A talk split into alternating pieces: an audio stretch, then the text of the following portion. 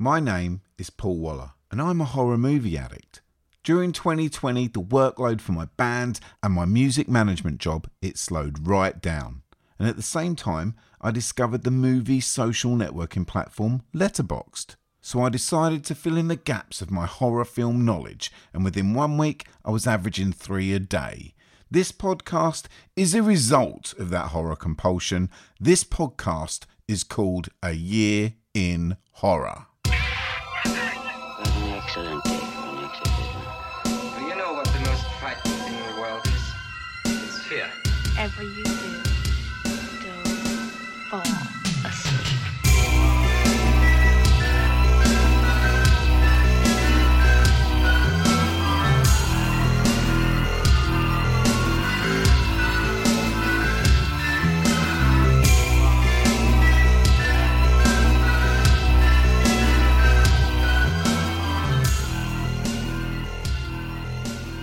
A big black and white welcome. Yes, welcome back to all you retro horror hard nuts out there. The 1920s and the 1930s, they were two decades where horror found its feet, and also where the genre actually found its name. All the groundwork was laid, and a massive catalogue of films from this era still remain for us to view.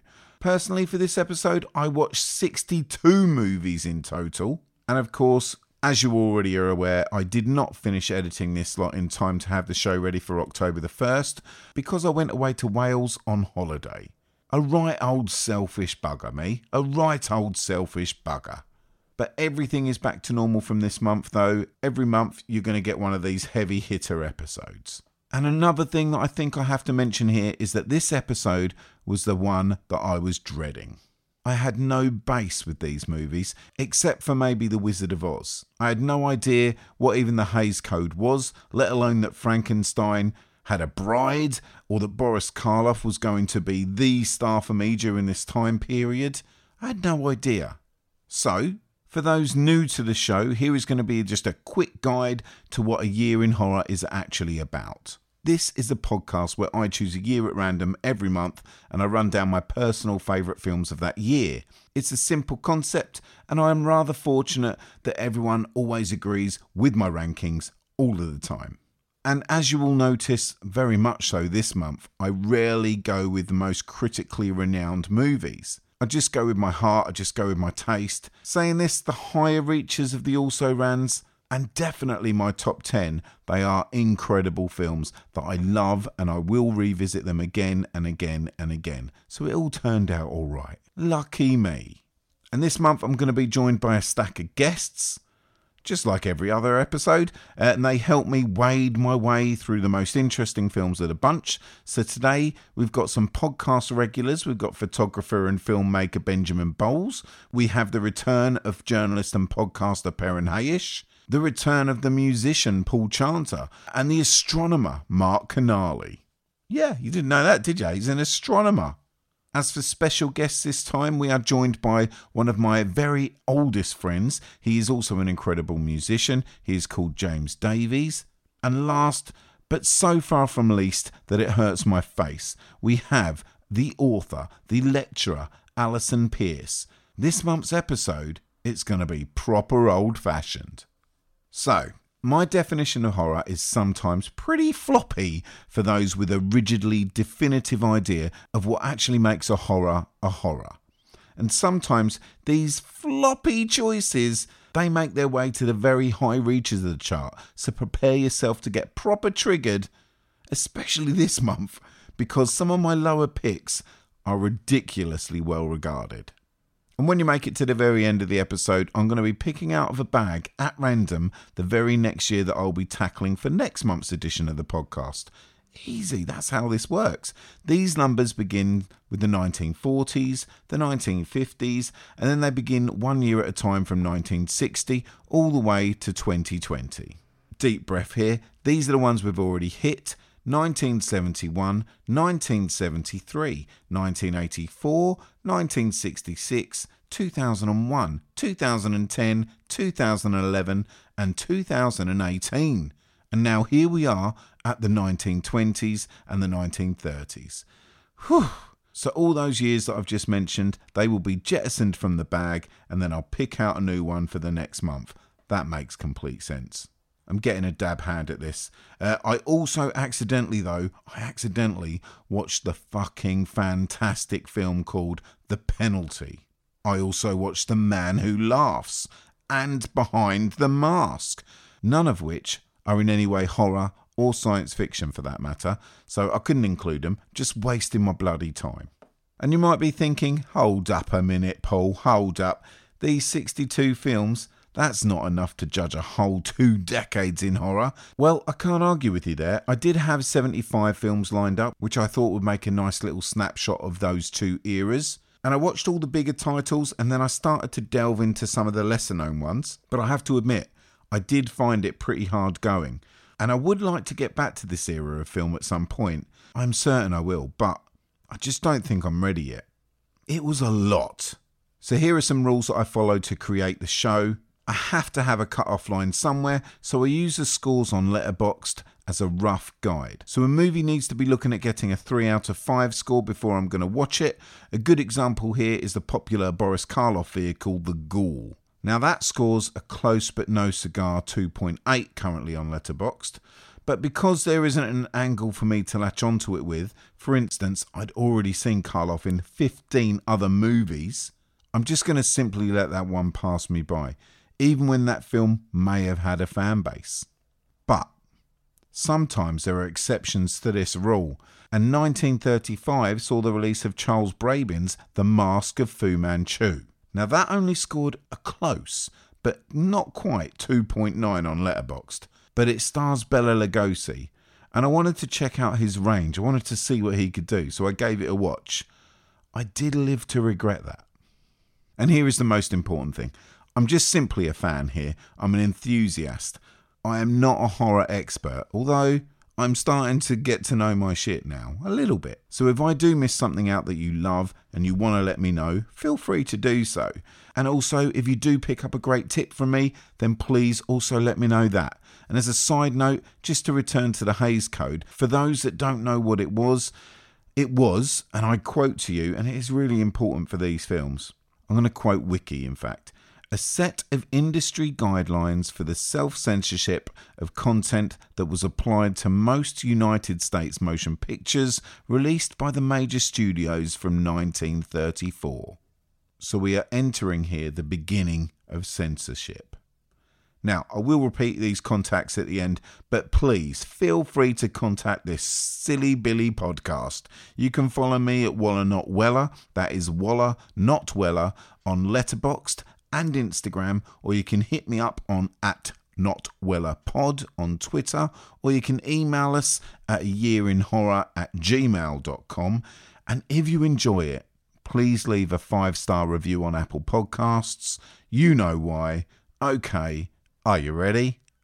Let's go!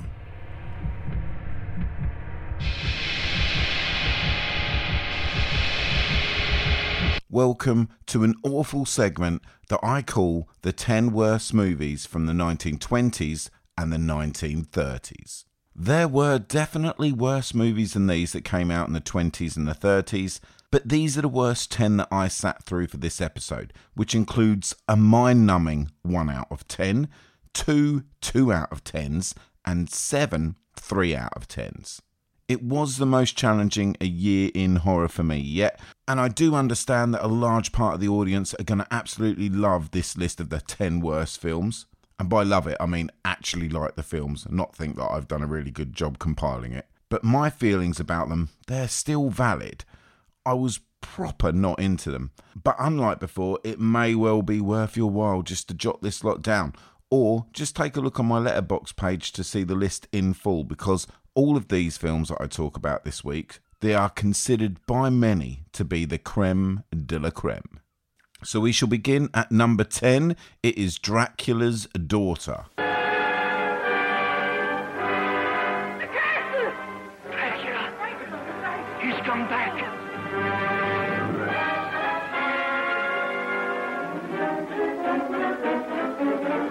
Sandor, look at me. What do you see in my eyes? Death. Do you like jewels, Lily? This is very old and very beautiful. Please don't come any closer. I...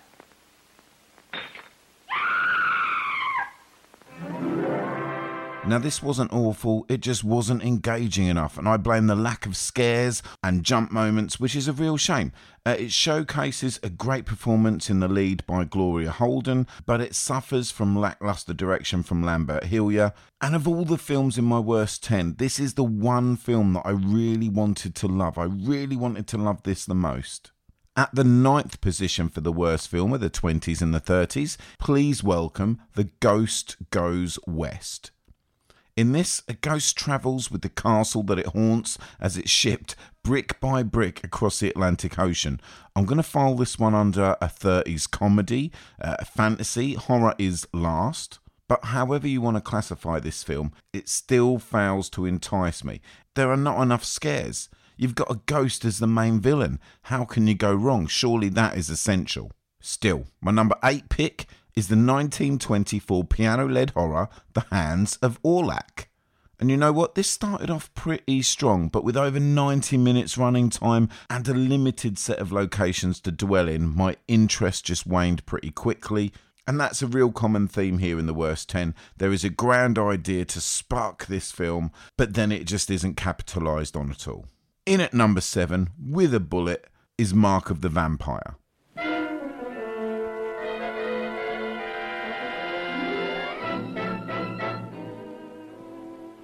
No one leave. Move only at your peril. We will not stop until we have discovered the vampires who seek the life of this beautiful girl and her lover. Watch out! They may be hovering over you, or you, or you! Directed by Tod Browning after Dracula and Freaks, the tone of this one is all over the place. Probably due to the Hays Code cutting this thing down at the balls, but the overacting is comical, and I'm not sure if it's meant to be funny or not. Early scenes do contain nods and winks, but generally, this is just played for scares. I, I think. The ending, though, this is where Lugosi. Oh, yeah, it's Bela Lugosi. It's where he breaks character. Uh, and it does my head in. It's clever, maybe for the time. It's a new thing, but again, the tone is wrong for it. It's a complete what the fuck moment. At number six, Doctor X. Now, I've just listened to a podcast with Rob Zombie speaking, and he loves this one, but for me, it was, well, slow. It was laborious. The who-done-it nature of this story, it should have been enough to see me through the 76 minutes running time of this film, but alas, the story was not engaging enough. But at this stage, I really was thinking, this is a bit more me than the actual film. This is my issue. It is not an issue with the film, surely. But then it just goes on. At number five, the ninth guest. And spoiler alert, the ninth guest is death. Or is it? Yep, yeah, it's death. Crashing in at number four is the inconceivably incompetent The Testament of Dr. Mabuse. This was outrageously boring for me. Too much police doing bugger all, and the horror is several layers too low in the movie. Some double exposure work here is great. That's a positive, I guess, but it is nothing that hasn't already been done a decade before it. And this one, again, just rates really high with that Letterboxd audience scoring. At number three, Waxworks. Now this is sort of like an anthology, but it's it's not really. Uh, I was bored though. I was bored. It felt like a mission to get through this one, and I only stuck with it because it scores again really highly on Letterboxd. This one recently had a lovely Blu-ray package put together, so let me know if you actually have got that and you enjoyed it. What do you get out of it? It's not the worst though. Worse than Waxworks is my number two pick, and that is the 1920 adaptation of Dr. Jekyll and Mr. Hyde. So, I already dislike this story. And that's bad from the off. And also, I have to admit here, I watched it on a terrible YouTube upload. So it's not really fair to be doing this to it. But where else is this going to go? It was rubbish. So if you think I am wrong about all this lot, please give this next one a go. It is really underseen. And I'm sure I saw it on YouTube. I'm sure that's where I saw it. So, yeah, give it a go if you think I've been really, really out of order on these films that I've been mentioning in this top 10. And tell me what the hell is so great about this film. My number one terrible pick for the worst movie from the whole of the 1920s and the whole of the 1930s in horror is The Bells. It is a silent movie and it is about a killer, and that killer has to deal with the ghost of one of their victims. I couldn't connect with one character. 45 minutes in, I just gave up, and the ghost hadn't even arrived on the screen yet. It was the only film from this whole bunch that I watched for the whole of these decades that I couldn't complete. It was wince inducing. And there you have it. That is the 10 worst films that I saw from the 1920s and the 1930s. And I'm taking from this some positives. It is a plus that, unlike last month, I don't have to sit through loads of graphic rape scenes uh, and then more graphic rape scenes, just like I did with that 1973 episode. But I'll be honest, right now, I'd love to be watching films from the 70s way more than this lot. Way more.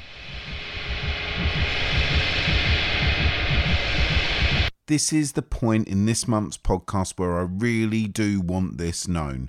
This is simply my personal opinion. 1920s and 1930s horror, for the most part, is really not for me. And sitting through so many unrewarding films in a row, it made me like them even less and rate them all that little bit harsher. Those top 10 worst films that I just ran through, as I mentioned, most of them are loved by so many that really dig this era, and I really hated them. This first batch of also rans, it's much the same, but at least we're going to eventually hit some 4 out of 10s here, and that is something, right? That's a positive. So, first up, here we go. Buckle in. First up, we've got 1932's Vampire, spelt V A M P Y R E. This one is hugely popular. And there is something about this that is going to come up a lot. There is a fantastic visual work with smoke and shadows in some of these early scenes. And if you will excuse the pun, as a whole, it feels rather lifeless when it's not there. Although it is cool to see some really early use of vampire lore, I like that, but we do take it for granted today. And I get it, it's really old. This was one of the first times that we get all this stuff but it's just been done since so much better. The Old Dark House is next, and I gave this 3 out of 10. Uh, people absolutely love this film as well. I really like Boris Karloff, don't get me wrong, this guy's a legend. Uh, this one again is considered a second tier classic, and I was expecting it to be one of my favourites going in. The synopsis was really good, but I just got bored from beginning to end. You've seen one haunted house, you've seen them all apart from this one's in black and white. Another Universal film is next, and this one is called The Mummy. This is far more popular than The Old Dark House, of course it is. It's one of those top tier classics, but it was equally as unengaging for me. Even with a rather good setup and having Boris Karloff being excellent again in this, The Mummy sent me to sleepy. Following this, if you haven't already turned off the podcast, following this, we've got The Lodger, a story of London fog. Now, this one contains a visual flair that is really rather impressive. I love that initial entrance of the lodger through the door, for instance. And yes, did I mention that this is an early Hitchcock movie? For me, it plays as a little idea pad of setups that he would master as the years progressed. But for Hitchcock, much, much better stuff was yet to come. So, following this, Werewolf of London. We must seize the only specimen of the Mariphasa plant in England. That flower is the only known antidote for werewolfery. A very interesting folk tale, but of no value to the police. I warn you, sir, unless you secure this plant, there'll be an epidemic that will turn London into a shambles. Now, I think this one was either the very first werewolf movie or it was the second. I can't remember exactly, but I would say for use with this podcast, let's just say it was the first. Why not? Yet another in depth piece of research there from a year in horror. First of all, though, I would like to say the two old women having a row in this, uh, and one of them settles the argument by punching the other one in the face. I love that. Those differences were resolved with perfect comic timing. Unfortunately, though, the film's setup is way better than the payoff. It really seems rushed and a tad convenient by the end. So, yeah, another one that's not for me. Talking of films not for me, next up is Murders in the Rue Morgue. A massively popular title, and this contains again some great technical and innovative shots, but the scares they are lukewarm at best. Next up, though, The Last Warning. This contains, once again, some somewhat smashing camera work, loads of forward thinking ideas. Again, what a trend that is happening here, and it doesn't happen as the years progress as well. The artistry does not seem as striking when I'm watching films from the 40s and the 50s, that's for sure. This one is set in the world of theatre, and I was engaged for the opening setup, but it was a struggle to keep focused on a haunting mystery like this over a full 90 minutes running time. I much preferred the next ones, Svengali, and that featured a Rasputin type character that transfixes women through the explicit use of hypnosis. I'm pretty sure I saw that on YouTube as well for free, and it is still there. What is next? Let me have a little look. Ah, yeah. The Devil Doll.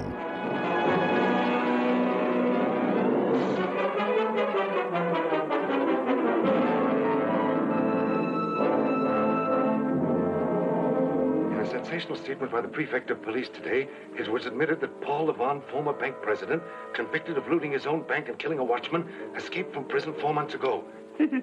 Thank you a thousand times, monsieur. You'll never know how happy it makes me to leave one of my dolls in your beautiful home. And whilst this was marketed as a horror, this is simply, to me, a revenge story which contains this bizarre subplot which focuses on a magic formula that can shrink people and make them obey you. Uh, calling this a horror, though, is very generous, but calling my 80 minutes watching this nonsense horrific, I think that's fair. Following this, we've got The Bat Whispers, and I watched this one on YouTube as well. Uh, yet again, impeccably filmed, but this time we've got a comedy horror, so there's a comedy slant creeping in, and it's really odd watching it. There seems to be dramatic pauses and a few holds on some silly pulled faces for laughter, but the laughter never comes, of course. There's no canned laughter here. Uh, it was weird to watch at first, but I got used to the format and I lasted halfway through it before I got really bored and began wondering if the plant next to me was dying or not. It's a pretty expensive plant. I am concerned. I am concerned. Following this, Der Golem. D E R G O L E M. Of course, that's how you spell it. Uh, and that was next. And I considered this one a real biggie. It didn't really connect with me again, but a few others like this from this era did connect with me. And I promise we will get to them soon. I promise. There is some fantastic imagery, a little bit of technical flair, but the sheer volume of similarly themed films that have followed over the past century, they render this one just simply a curio for me. If nothing else has made you turn it off, but you're very close, then this one is going to make you delete this podcast. Next up in my also rants is The Cabinet of Dr. Caligari, and this one does hold the title for many, many horror fans as the first true horror film. It did nothing for me, except it looks incredibly beautiful considering its age. I just feel like I missed something when watching this one. I was so excited. Not a lot of this made sense to me. I just couldn't give two shits about our two protagonists, Francis and Alan. I didn't care. I know that it's expressionist cinema and that it isn't meant to be linear, and this sort of thing does not have to be plot driven, but I just disliked it so much on first viewing that I don't want to come back. I don't want to return. And if you look at the scores on Letterboxd here, there are so many fours and fives. It's crazy. There are 13,000 people giving this full marks. To put that in perspective, only 943 people agreed with my two star rating. Make that what you will. If you were still with us, I really appreciate that. You're on board. You're going to love my top 10. I love my top 10. And also, many of the second batch of also rans, they're really good too. So hold in there. Hold in there. Next up is The Raven. Now, if I'm going to be honest, this did fare a little better for me. This one is an adaptation of Edgar Allan Poe's tale of bonkers sorcery and campers Christmas performances from Boris Karloff and Vincent Price make this well worth watching. It is brilliant and it is rubbish at the same time. But we're heading back over to Expressionist cinema now. We're heading over to Germany. We've got Faust. Now, much like a lot of these early German works, I was left a little bit, what the fuck is going on? That's what was going through my head. But I didn't really think that until it finished, which is never really a good sign. Unless it's someone like Lynch I'm watching and then I'm really pulled in and I want to watch it again. I want to figure it out. Didn't happen here. Again, I just dislike it so much that I don't want to give it another go. And maybe I would have completely got it on the second try. I just don't want to do it. I did try. In this one, God and the devil they fight for control of the earth. Sounds crazy, sounds wild, sounds explosive. Just read the back of the box. It sounds mental. But it isn't. It left a bad taste in my mouth after I spent so much money on the Blu ray. Not happy with it. Thank goodness, though, for The Black Cat. This is the 1934 adaptation of The Black Cat, and it stars Bela Lugosi and, of course, Boris Karloff. Of course, it does. Everything starred Boris Karloff at this time. Uh, great cinematography in this one. The film is okay, which I'm so happy to finally get to the stage where films are being okay. Things are looking up. I'm really liking the introduction of a cult like thing starting to take place in horror here. It's tasty.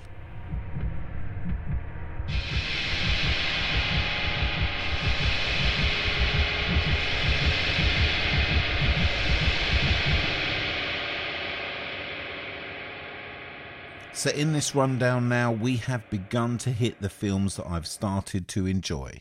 We've got to the halfway point, and there are a couple of films now that I think need addressing.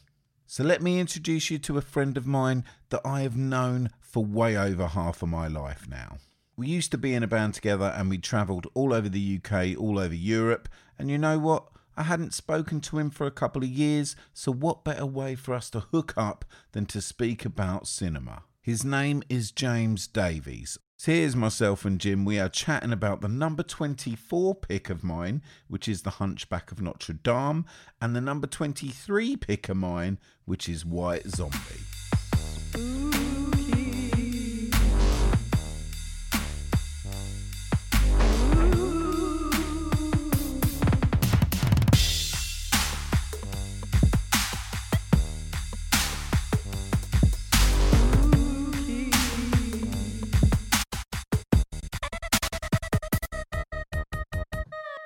welcome to the podcast, Jim. Long time friend, first time on the podcast. How you doing? Um, I'm doing very well. It's fun to be here. It's good to see your face. It's a great face. It's a face for radio. So exactly. I didn't mean that. It's not true. but um, you you set them up, I knock them down, eh? Yeah, Yeah. good to be here. Bloody, bloody is good to see you, mate. Well, we are going way back, Jim. We are going Yes. back to the 1930s uh, for this little chat with yourself. What's your experience with movies from this era? Uh, is it something you regularly dip into, or is this like a first time? Well, funnily enough, over over the course of lockdown, I had a lot of time to watch movies, and it had been a, a sort of pleasure that had been denied me just by sort of work schedules and stuff. So I did watch some old old movies over over the course of lockdown. But when I was thinking about this subject recently, I realized that I probably hadn't seen as many films from that era as, as, as I could. But the quality of some of those old movies is really, really abundantly clear after watching some of the worst trends in sort of contemporary movies. I'm sort of sick of them, if I'm honest. Yeah. I don't really like superhero movies.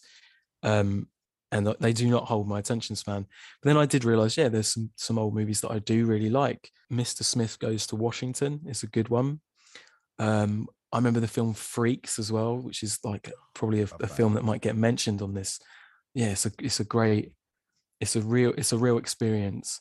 Um, that movie, I'm sure you've have you talked about it on this podcast before? Not with anyone in particular, but it is in the charts um, that, that I do. Yeah, it's one of my favourites of the. I the suppose that year. counts as a horror movie. Um, yeah, there's a few. There's a few. I I mean, like things things like King Kong. We, you know, you see that sort of stuff as a kid, but as as far as like having a real idea about the era and to be able to talk about it, I can't really do it at, length, really. So no, I don't have a lot to say about it.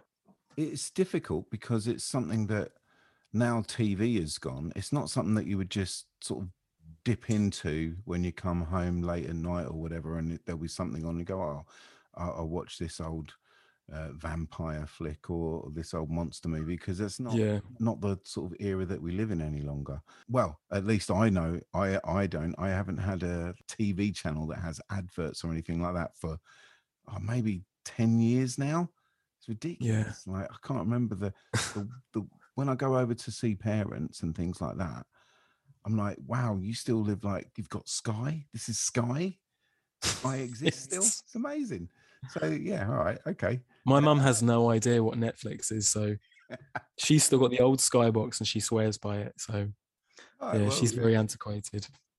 Well, we're going to talk about a couple of movies from this era. We're going to talk about Hunchback of Notre Dame and we're going to talk about White Zombie. The first one with this Hunchback of Notre Dame film, I need to ask you for a synopsis because like, I this is the, the the actual story of this film is something that I really don't dig. There's loads I do dig about it. I really like certain bits, but the synopsis, the story, I just don't like it. So run run it by the audience. Okay, so it basically the story sort of centers around this sort of sort of misunderstood hunchback, and uh, he's quite a kind creature, really. He's, he's got his own way of being quite noble, um, but he's a he's a complete social outcast, and he uh, he lives in a bell tower in the center of Paris, at the top of the Notre Dame, there, right?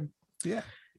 And so he's sort of, I- mean, it's the the film's called, it's titular, isn't it? It's the Hunchback of Notre Dame, and sort of there's a sort of love sort of quadrangle, if you want to call it. There's a there's a gypsy girl at the at the center of it all, and there's about f- at least four characters that I can think of at the top of my head. They're all tr- sort of vying for her love, and sh- she's quite an interesting character.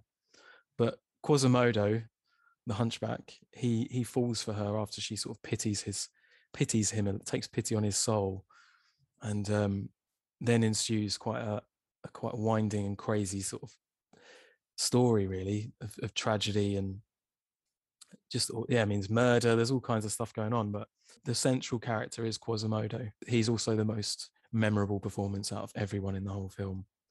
Um, I think that's as best as I can do as far as uh, a synopsis goes. That's great.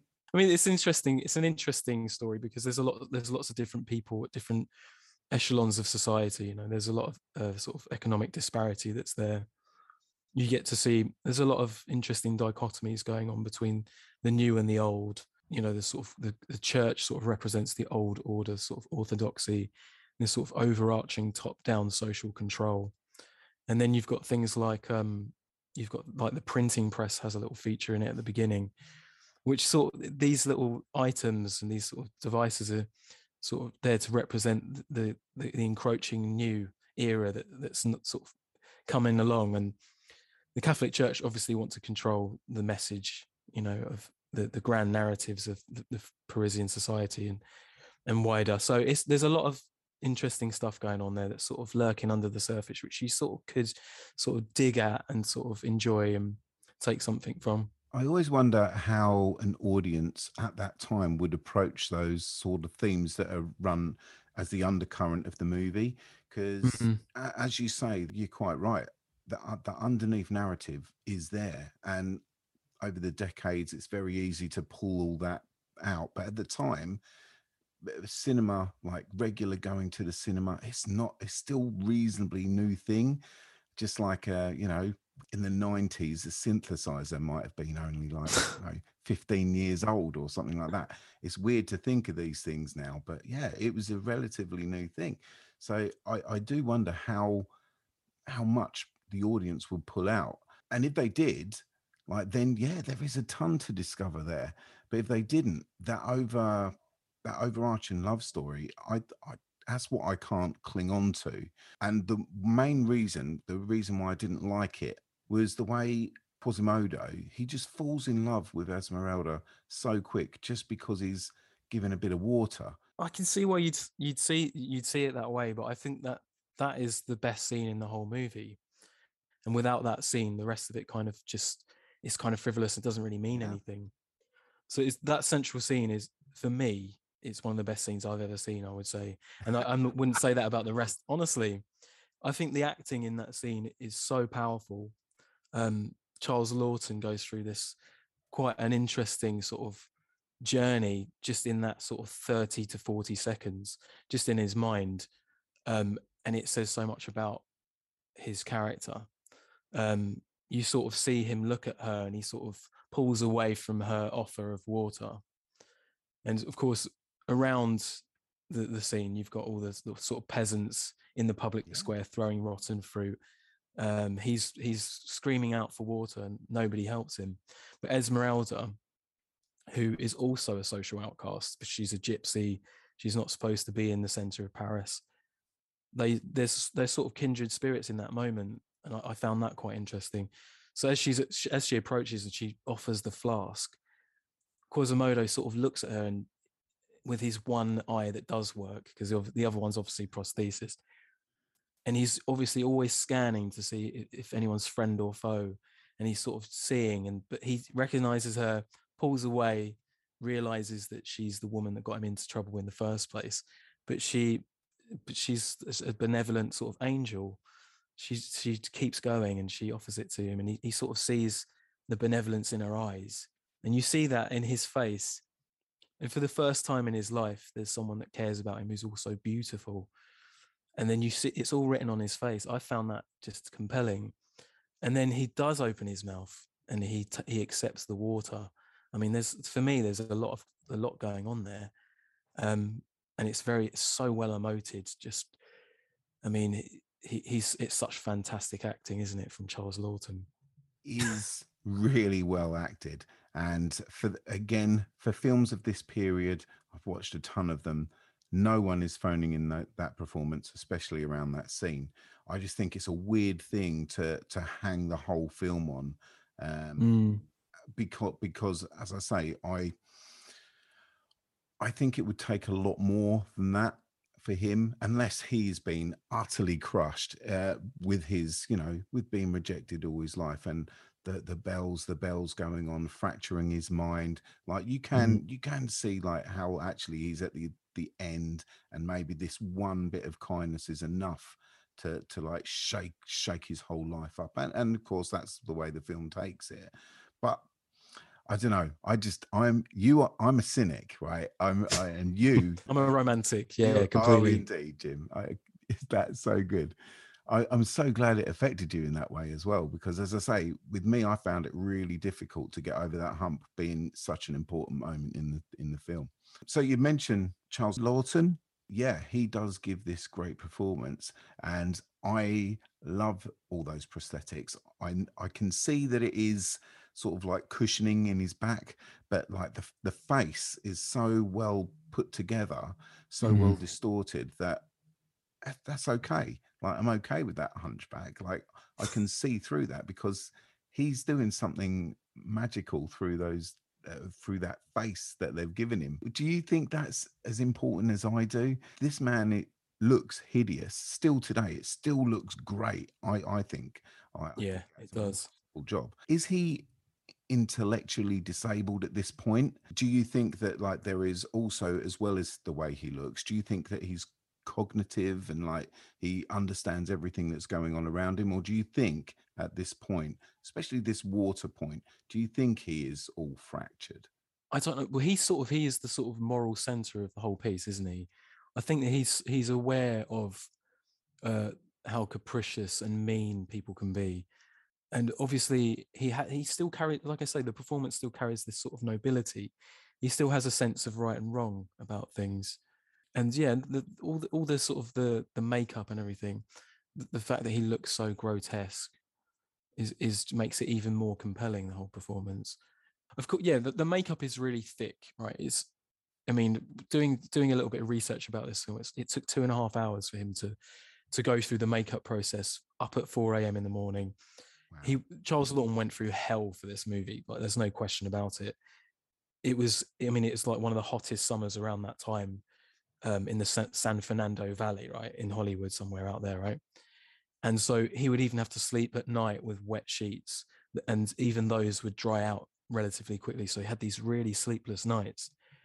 He'd get up at 4 a.m., have two and a half hours of makeup, heavy makeup, all this sort of sponge rubber. And he'd saunter onto set quite grumpy.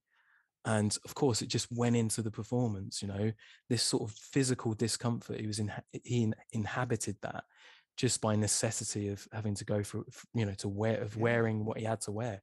So it really does come through physically. And of course, even though you can see basically just one eye and his mouth, um, he's able to get so much across just through his his sort of micro expressions. It's like I said before, it is a masterclass. Um, it's one of those performances which I think influenced the generation at the time to go into acting. And and even when you look at his face and even the way his nose is sort of pug and sort of turned up, um, just pop references like Tubbs from the, the League of Gentlemen yeah. completely come out of that and you go, oh, there's, I haven't even checked that, but I know it to be true. Knowing that those guys that do League of Gentlemen are sort of aficionados of the horror genre, you know, they've got to have picked up on that visual and, and put it in there.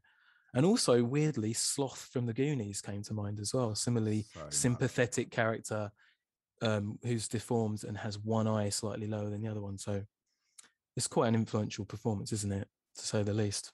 Yeah, well, you mentioned the success of that film. So at the time, it was a huge budget for RKO. Uh, I've written down here it cost them 1.82 million, and in today's money, that is 121.6 million.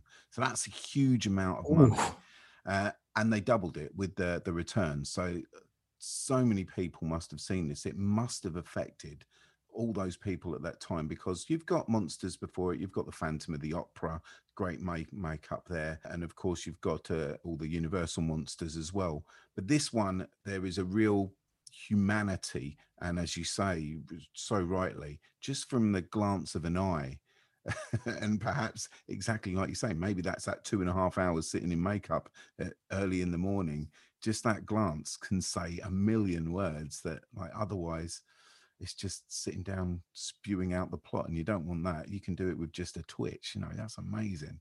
All right the reason i came to this film firstly because i know the story roughly and as i say i'm not particularly into the story itself was just, i'm well into like looking at this sort of money being pumped into a film at the time what the set's going to be like uh, you know w- what is this production uh, around mm. the characters going to be like. And I was proper impressed with it, and I didn't expect to be. I've been to Notre Dame. I don't know if you have. Um, have you have you been there? I've I've been to Paris, but I only had one day there, and I sort of went around on a sort of one of those electric scooters, just trying to get as much as I could. Oh, wow. I didn't see Notre Dame. I saw Sacre Coeur, and I basically got drunk with some cool people at a hostel, but that was all I did. And then I went off to somewhere else. But uh, no, I haven't seen Notre Dame. I haven't. Well, but you have, I, I assume. Yeah, have you so seen yeah, it? I've I've been in there, so I was excited to visit this. Just my memory is really vivid of it, but I guess it's 540 or whatever years before, so it doesn't look anything like I remember it. I was also on tour actually around uh, on that day when it burnt down a few years ago, 2019. So we, we sort of drove as close as we could to like be part of history and just like let's watch this massive thing burn down. It's going to be you know remembered for for eons to come. So we wanted to be part of history but we couldn't get anywhere near it obviously and we're idiots on tour. So yeah, just let these english guys come through. Uh, but saying that i was still impressed. Like i when i look at quasimodo up by the bells it looks dangerous to me. It look it's really well done. It when he's just jumping on that bell, I am. What are you doing? This is like a long time ago. Safety, health, and safety. Yeah. What What are your thoughts? you know, I mean, what are your thoughts about like this whole stage setup? The outside, the inside. It must have cost a fortune. I mean, it's incredible. Um, I mean, only Ridley Scott in, in sort of modern terms could you imagine someone being sort of auteur that's got such a, an eye for detail and, and just being able to create immersive environments where you don't even question it. You know, it's just something that's there and it's in a real breathing world. But it, I mean, it is incredible. And as you say, the budget was astronomical for the time. And you can see that they haven't spared any expense on just creating the setting before they even got started with anything else. It is sprawling. It's it's it's it's massive and i mean they recreated the facade of the notre dame apparently with reference to a 15th century uh, wood carving. So i mean you know you got to imagine a lot of audiences probably had never even seen what it looked like. I mean they could have just come up with anything sure. but instead they just went up for they went for the for detail you know they went for the real thing. And again on screen i mean there's a scene where quasimodo sort of lurches through the public square um, people onlookers kind of aghast after he'd just been again after the pillory scene which we mentioned earlier on. And it's quite a wide shot and you can see almost like you can see a good portion of, of the facade there. And again it's incredible the streets the paving stones the unevenness of, of the work there. Yes. i mean it doesn't doesn't look like it's cut you know cut cut out of wood and just kind of uh, sort of a, like a facade would suggest just a, a, a surface deep recreation of something. It doesn't look like it's going to blow over in the wind. It looks heavy. Mm. It looks real. Um, so that's that's quite impressive. I mean, I can't think of another movie around that time that would, you know, sort of just pour that amount of money into something that could just sort of you could just like okay, we'll do a tighter shot here, make it a lot easier, to, you know, save a bit of money there. They didn't care. They just went for it. And like you said, there's shots, particularly at the top of um, Notre Dame, when Quasimodo sort of hanging around the, the sort of guts and this, you know, even that's great. And he's sort of pushing the bells and it all feels precarious and it has gravity to it. So yeah, it's really amazing. It was an actual delight. And it was my favorite part of uh, watching the film was just that that money was so well spent. I love that part of it. Uh, and when you compare it to, for instance, just White Zombie, which we'll talk about in a few moments, the difference, the contrast uh, of the amount of money spent on these films, it, it's insane. it is insane. I mean, the only thing to mention really is that, I mean, it diverges from the source material. Obviously, a lot of people were quite upset, you know, as I've found out through a little bit of research, is there's quite a, you know, the, the original book um, has quite an, a, a sort of rabid fan base. I mean, there's websites that are just dedicated to it, um, and it does it does diverge. I mean, it does the Hollywood thing of changing a few details here and there. For example, the ending. Um, I believe that at the end, in the end of the book, uh, both Quasimodo and Esmeralda, the lady he falls in love with, they both die. But obviously, Hollywood being Hollywood, and audiences not right. probably having an appetite for sort of too much tragedy, um, they both survive. She's emancipated. She's given a pardon from the king, King Louis, and Quasimodo's just sort of left to his own devices, sort of a little bit down in the dumps, back to where he was at the beginning of the story, right?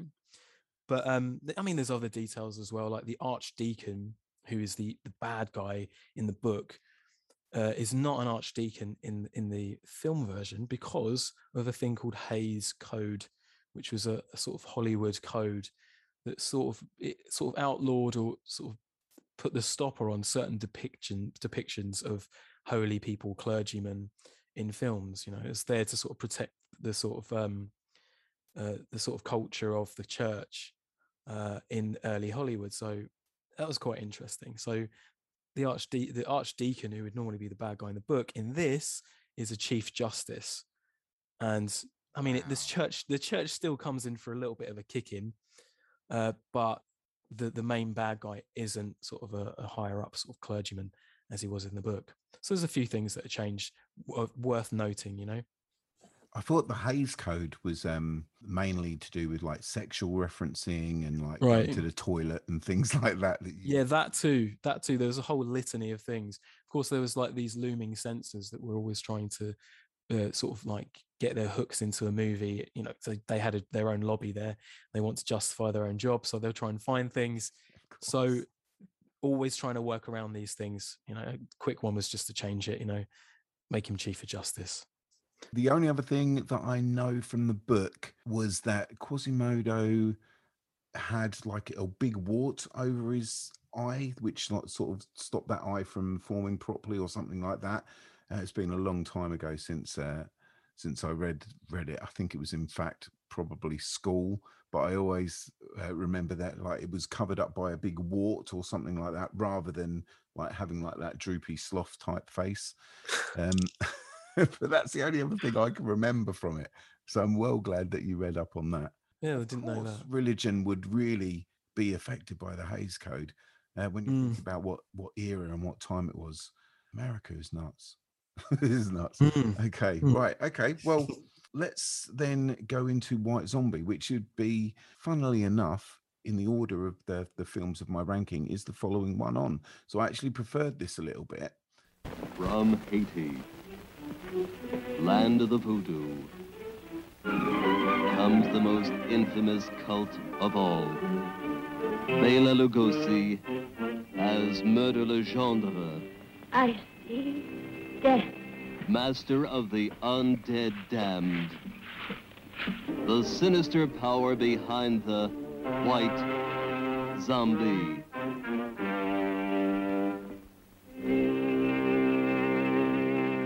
I think I prefer it because there is so much wrong with it and it's not a satisfying watch at the end either. I'm not satisfied by it, but I've come back to it time and time again. I have no idea why. There's just little bits in it that that I'm really intrigued by. So um, I want to start with the very opening of this film, and we're introduced to actual black people, which I was like when I first saw it, I was like, whoa, I haven't seen this sort of stuff in in the the 1920s and 1930s, unless it was like a, a white person that's been blacked up. So this was like this was great. I was like, fantastic, we're actually there. That opening scene, I think it's it's got all those hammer-esque feel to it to it as well before hammer's a thing like I'm, really intrigued by it and i really like it uh, and i think it sets it up lovely but maybe you're coming from a different angle jim like so so what do you think about that opening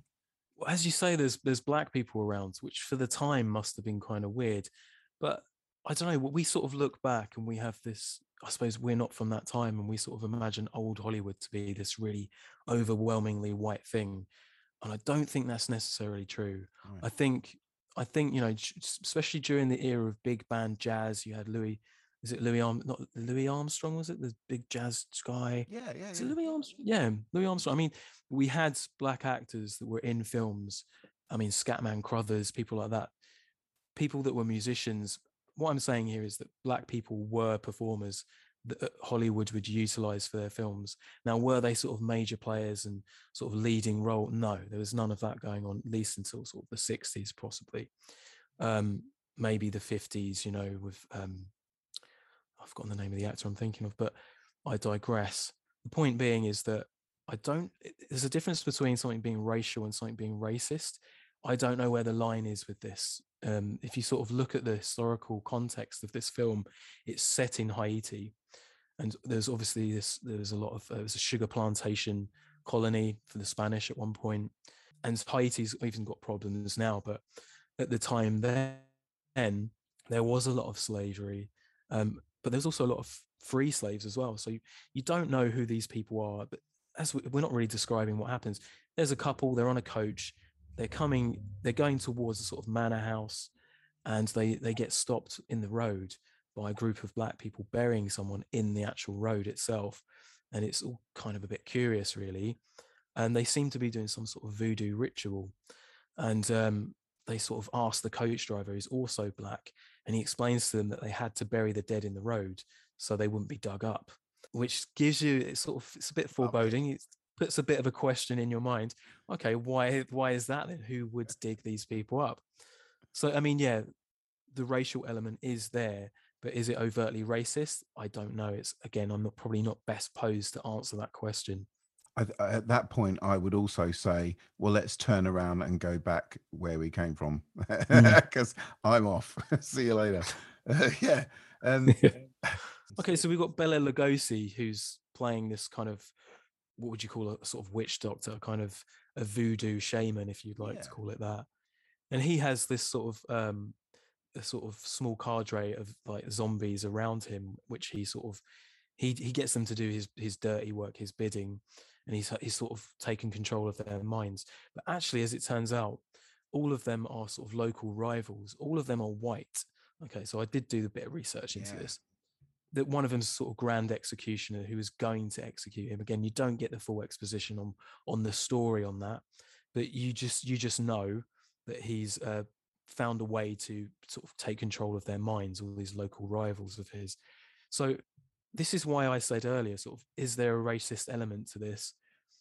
Digging into the past of the Haitian sort of folklore and the sort of voodoo that went on there, as it turns out, the reason why this movie is called White Zombie is because it, most people just assumed that zombies were a black thing.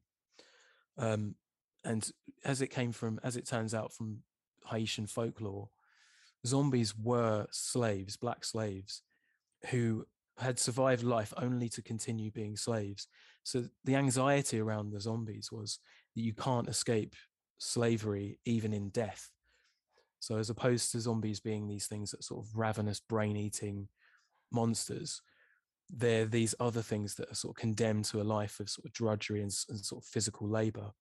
So there's a real distinction in the, the sort of the type, the t- sort of taxonomy of zombie we're talking about yeah. here. Then you realize, oh, okay, so there's actually, from what I can remember, there's no black zombies in this. It is actually just a, reserve of white white characters in this movie, which kind of absolves it of kind of some of that more sort of prickly racial stuff that we might find uncomfortable. You know. You mentioned where White Zombie comes from, and as far as I was aware, again, I've the research of mine is pretty old and just from what I can remember, but there was also the the connotations that White Zombie was a sexual thing as well. That uh, something to do with like you can make a, a a woman a zombie and then she's like yours to do sexual bidding. Am I right in that? Um, in my research, I didn't find anything quite like that. But I mean, just from just from watching the movie, there's a sort of implication to that, isn't there? There's women are sort of treated in a certain the, the central female character here. She's sort of treated as more of an object, less than less than a subject in the movie, and it's it's kind of that sort of feminist critique of movies coming back to haunt sort of old movies, subject object dichotomy, which is you know feminist critique is quite is pretty much on the money there you can't deny it. These old movies just scream sort of sexism don't they? I mean it's embarrassing really. Uh, one of the issues that I've got uh, again, just as something that bugs me. It's not too harsh. I wish I could. Uh, I would see. It's just me not caring uh, about women. I didn't write a name down, but the, the main the main woman in this, she is pretty much a blank slate, not very interesting character before she's turned and it becomes a blank slate. And again, just a not very interesting zombie. That that I find that an issue. Like there, Mm, there is I do too. potential there for for some real clout to make this person really interesting and to make you care about this woman before being turned and in fact all that sort of happens for me is that she's gone from being a bit blank not a zombie to being a bit blank a zombie. I mean it, she goes from sort of being smiley and sort of um, accommodating to just blank like you say. So again it's she's not something that does things in the movie. She's not a subject that acts upon the objects. It, she's just an object that's sort of passed around between leading male characters. But i mean I, I would even say that most of the male characters most of the characters in this are quite 2d anyway. They have very basic like one note motivations throughout the movie which is possibly why i didn't enjoy this movie so much as i did uh, the hunchback of notre dame because it is so of it's very perfunctory you know like there's not much going on there even in the performances you know.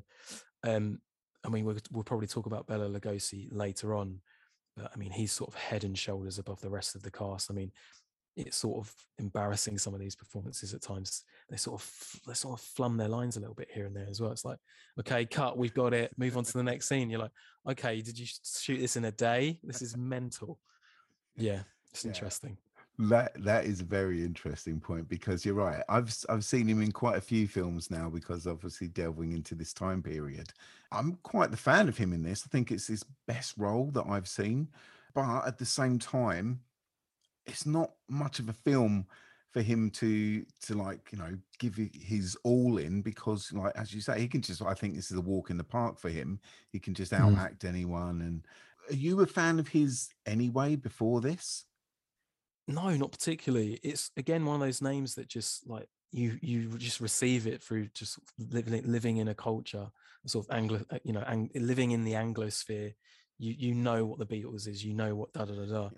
He's okay. You hear horror. You hear okay. Boris Karloff, Bela Lugosi, but I cannot for the for the life of me like remember a time when I was introduced to him. So actually watching this movie, it was the first time I'd seen a Bela Lugosi performance, and of course it was it's quite a good performance.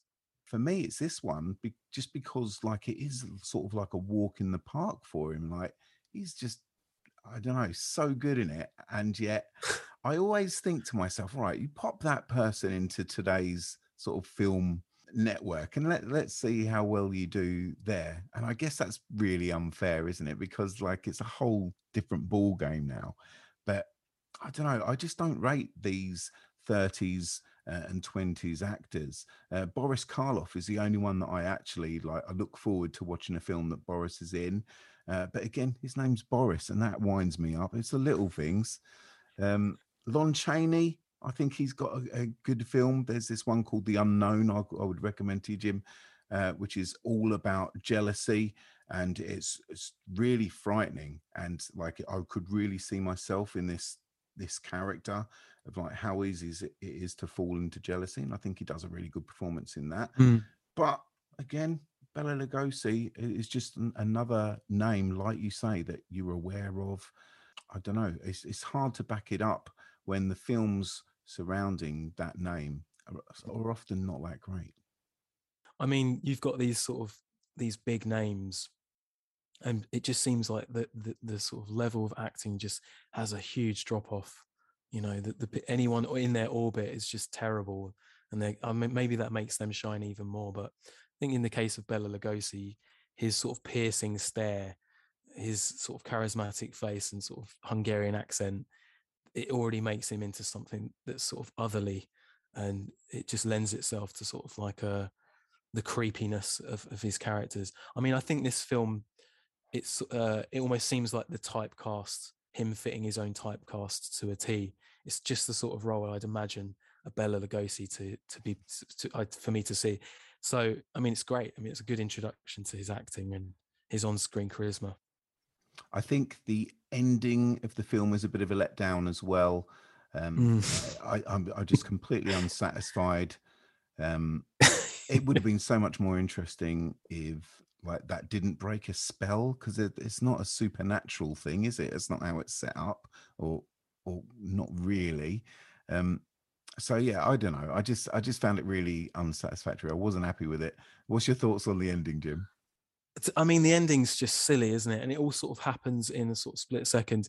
This movie's only about an hour and, some change long. So they sort of go, right, let's wrap it up now. So we've got this little sequence that's like a, on a castle on a hill. And we've got um we've got our Bela Lugosi character still controlling the minds of, of, of his sort of like local rivals. And there's just sort of like lumbering along lumbering along zombies and this other character which we haven't talked about knocks him over the head and this sort of um, breaks the radar of these zombie characters and they sort of tu- tumble off the cliff like in a sort of like just mindlessly one after the other like lemmings basically and that's just hilarious it's just hilarious it's like it's like a carry on movie. I mean it, it really is sort of just it's just absurd it's just absurd.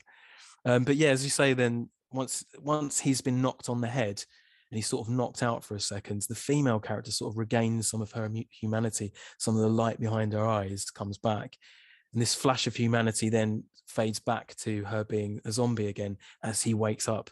So i don't know how these techni- these things technically work but i don't think they really thought about it too much i'm guessing I think you're right. I don't think they cared. That's the thing. I, I the, the love of the Hunchback of Notre Dame and the production and the casting and the sets and the blah blah blah blah blah compared to this one, I just think this one is thrown together. Um, we we can we can make a movie. We can uh, we can get those bums on seats. Let's do White Zombie. Let's do this. Um, there's a Mm. huge difference there. Um, I'm not saying that the people involved weren't passionate about it. Of course, there would be people somewhere amongst this lot that were passionate, but I don't know. There, there is difference, and and yet, if you want an, a film that has still resonated with people today, you're looking at White Zombie. White Zombie Mm. is the one that you know uh, horror nuts cling to, from Rob Zombie to, as I say, other people that I've just spoken to uh, on this chat today. It's been really weird how this one has affected people. So, um, before I ask you um, about like any of your favorite zombie stuff going forward, I just want one final thing about White Zombie. Why do you think it's resonated so so much with people uh, over the past decades? I well, I think in the pantheon of like the zombie movies going all the way back. I mean, it's first off, it, it's probably one of the first talkies to, and it might even be, if not the first, then sort of around the time the first zombie movies were made. Um, the fact that it has zombie in the title, I think that makes it the first zombie film. Previous to that, it was yeah. I think that argument's been made. Um, sort of cinema historians might argue the toss on that one, but I think that's why it sort of set the standard. Um, it, it got it going, you know, got the whole ball rolling on that one. So, yeah, I mean, also I think you know Bela Lugosi, one of his most iconic kind of images and the way he's dressed and his piercing eyes. Poster's really memorable. It's a great poster. Mhm. Um, it's a really good poster. I mean, it's super short. It's easy. I think also people that like to sit around with their friends and sort of laugh at a movie would stick this on for an hour. I mean, it's it's it's. I mean, it's not much. It's very low maintenance sort of watch. Yeah. I mean, it's it's painfully slow. If I was to, you know, speak to the audience here and give a recommendation, I might even watch this on 1.5 speed on YouTube because the di- and trust me, I did for the second watch at points because the dialogue then sort of starts to flow. They walk very fast, and that's kind of silly. It's a bit like Benny Hill, but other than that, the dialogue is at perfect speed, unless you want to be, you know, a purist about it, of course. Uh, and also, I love uh, when you watch things slightly fast on YouTube, these black and white movies. Um, when, when they do something funny like walk off cliffs uh, and thing, it just makes it even funnier, which is which is good. Okay, so uh, final question, um, and I'm really interested in this one for you, Jim. Um, so zombie films since then, although zombies are now a completely different thing, do you actually like them? And if so, like what would you say to our listeners oh this is really a, a great one you may already know it but if you don't you need to go here Dawn of the Dead. I rewatched that recently, having not watched it for at least sort of 15 years, I think. Um, and that, I mean, I sort of watched the remake of it with uh, Ving Rhames, I think was in that. yeah that's it's really good. surprisingly good still yeah, with the pregnant woman in it, it's just again that's sort of become a sort of zombie apocalypse trope now. There's going to be a, a sort of a pregnant woman, and the you know that's going to be a bit of a mess, isn't it? She's going to get bitten. There's you know it's awful. Um, but watching the original, I think it was like an extended version of it, and it was really really good. I really enjoyed it. Again, the music is just impeccable. Um, but I mean, it's, it's very much of its own genre. It's slightly tacky. You know, you can sort of see the joins.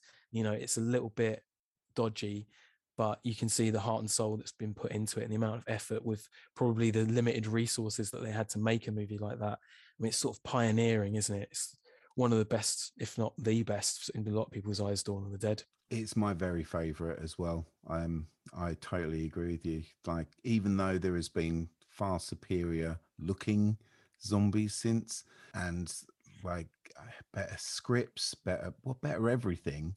There's just something about when you put that film on i don't know if it's nostalgia i don't think it is but i i never want to turn it off. I will just watch watch it until the end. Love it. There's something Mhm. magical about it. Like you say uh, it's very difficult to put your finger on it because like i say everything has been done since better but um, also worse. You know at the same time worse for sure. I mean, when I think of zombies being sort of an avid video gamer, I sort of go off the deep end there. I mean, I talk about the Resident Evil games. There's endless zombie games that have stolen so much from classic zombie movies. Um, but yeah, as, as someone who's who who likes movies in general, who dips into horror occasionally. Zombie films aren't like the first thing that I am attracted to. So yeah, I can't talk at length about zombie movies really. Thank you so much. You're welcome. Oi, oi. That is now the end of part one of the Also Rans. Hope you enjoyed it. There wasn't a lot to love there. There wasn't a lot to love. But as you can tell, myself and Jim, we got quite a lot of love out of those last two. And going forward, I would have the pens ready because there's going to be loads, loads that most horror fans are going to at least enjoy. In part, in part. Okay, let's move this thing on up.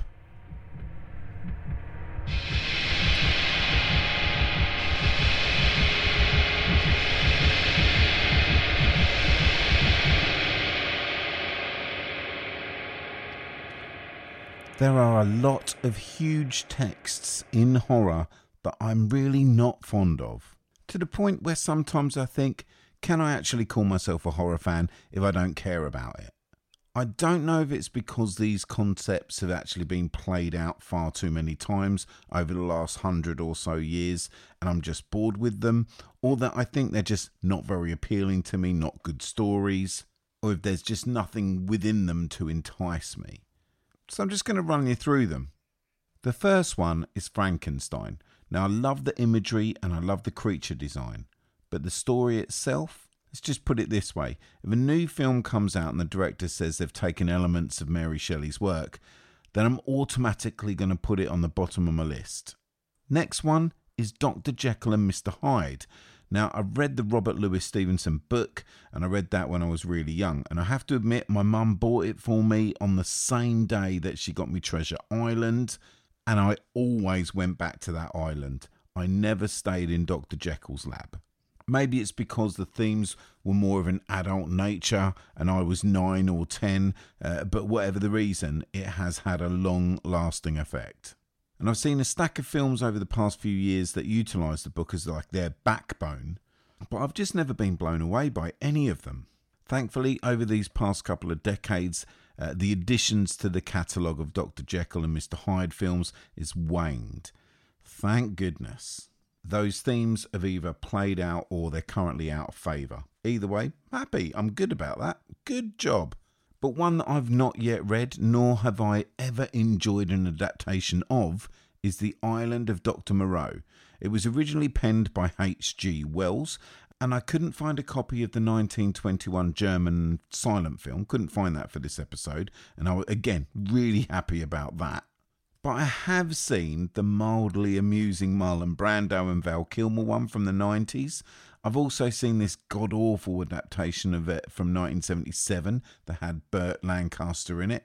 Uh, and I've also checked out a film which is loosely based on uh, the island of Dr. Moreau, uh, and it's called The Twilight People. Uh, that was, I think, in memory serves, either the late 60s or the early 70s. I really bloody hated that one too.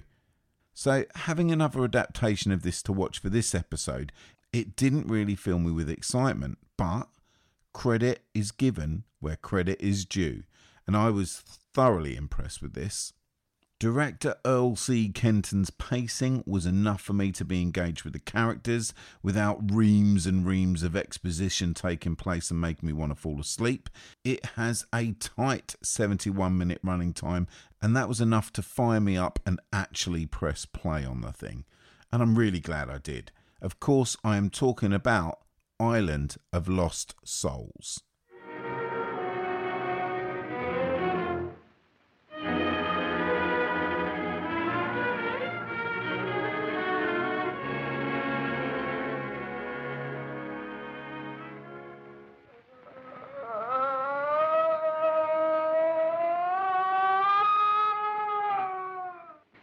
You're convinced that the thing on this table isn't human? Its cries are human. Do you know what it is, what I began with? No. An animal. Well, we may as well discuss this frankly, now that you know the facts. I wanted to prove how completely she was a woman.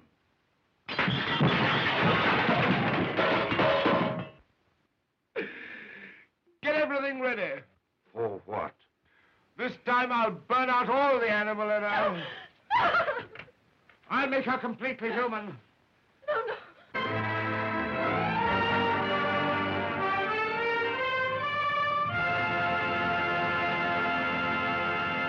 Here is that Letterboxd synopsis.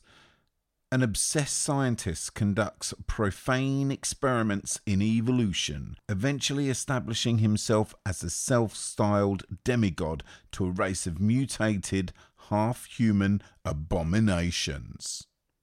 Now, a little bit of behind the scenes. I needed a little bit of help with dealing with these films from this era that I didn't know anything about. So I bought a book on it and it was called After Dracula, the 1930s horror film. And that was by the author Alison Peirse.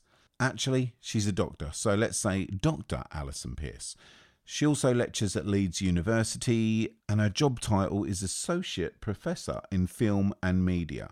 Now, as I've been using this book as a reference for this month long delve into 20s and 30s horror, I reached out to her, and would you believe it? Of all the films that we could chat about together, she opted for this one Island of Lost Souls.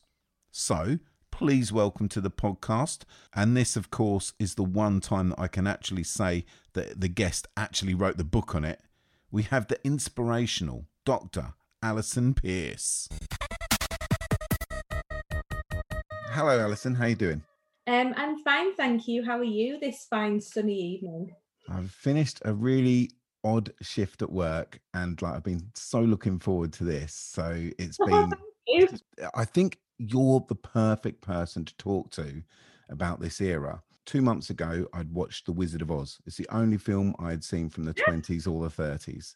Right, And right, yeah. I've done 68 now. So Oh, that's, wow, that's a lot. that Um, is a lot. Not many stood out to me. I'll, uh, maybe the, mainly the 30s ones rather than the 20s. This one we're about to talk uh, about definitely did things that I I really fell in love with. Certain things I never thought I would, which is completely surprising, which I'm sure we'll get into. And I had your book as a little go-to, little compendium. Oh, bless. And I did That's a, so nice. the very first thing I've got to ask you is why pick the 30s for your book? I mean, of all those decades, why why the 30s? Well, it's really random. I don't have any like heartwarming story of watching like 1930s films with my family or anything. I'd um I decided to do a PhD, and it, this was like what would it be? This was 2003 when it was all still a bit more chill about what your PhD had to be about. You can't you had to put a proposal in, but no one really cared. And then the first the first few months of me doing my PhD, I was casting about, and in my head, I decided I was going to do something on time travel and Donnie Darko, but it just wasn't going anywhere. And then one day, my PhD supervisor said, "You should watch The Mummy. You'd really like The Mummy, you know." As in the mummy from 1932. Right. And I watched it and I was like, this is awesome. So I just started watching loads and loads and loads of 1930s horror films. I really enjoyed them. Um, there were a lot of them, quite a lot of them are supernatural, which is very much the kind of thing I'm into. I also really like that a lot of the 1930s horror films are around 60 minutes, so they're quite short. And so I ended up doing my PhD on the 1930s. And then when it came to writing my first book, so after Dracula, the 1930s book is my first book. And it makes sense to do something around your PhD. So I didn't like rewrite my PhD because I'd done it all about psychoanalysis and I was kind of done with psychoanalysis. Right. But I took all the stuff that I loved about the 1930s and wrote a cultural history instead, all about like how it got made and what happens in the film and what people thought about it afterwards. And that just ended up being like the first big kind of horror thing that I did. And I still I find the 30s very comforting. I very much enjoy watching them. Like not as much the 1931 films, you know, like Dracula and Frankenstein. I mean, Frankenstein's great. Dracula's really boring, which is why I didn't do a chapter on it. Um, but like from 1932 onwards, when everyone started to think, oh, they're, they're making money making these kinds of weird films, let's all make some. Um, but before like all the censorship got really bad, there's some really weird, weird films out there, and I just I, I really enjoy watching them. I totally agree. But yeah, before that, like they started enforcing the Hays Code. Yeah. Um, you were getting away with a lot of stuff that you didn't see for decades after.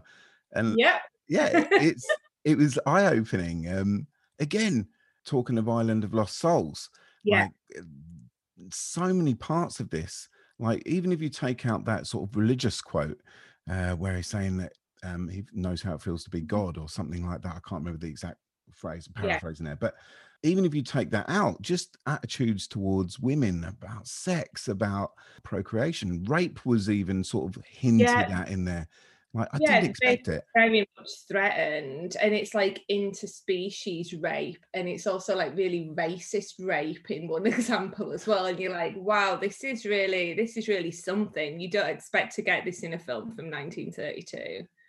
Not at all. So, I mean, your history with Island of Lost Souls, I know a little bit about it, but I don't know if our listeners will. So, um, yeah, what is your history with this film?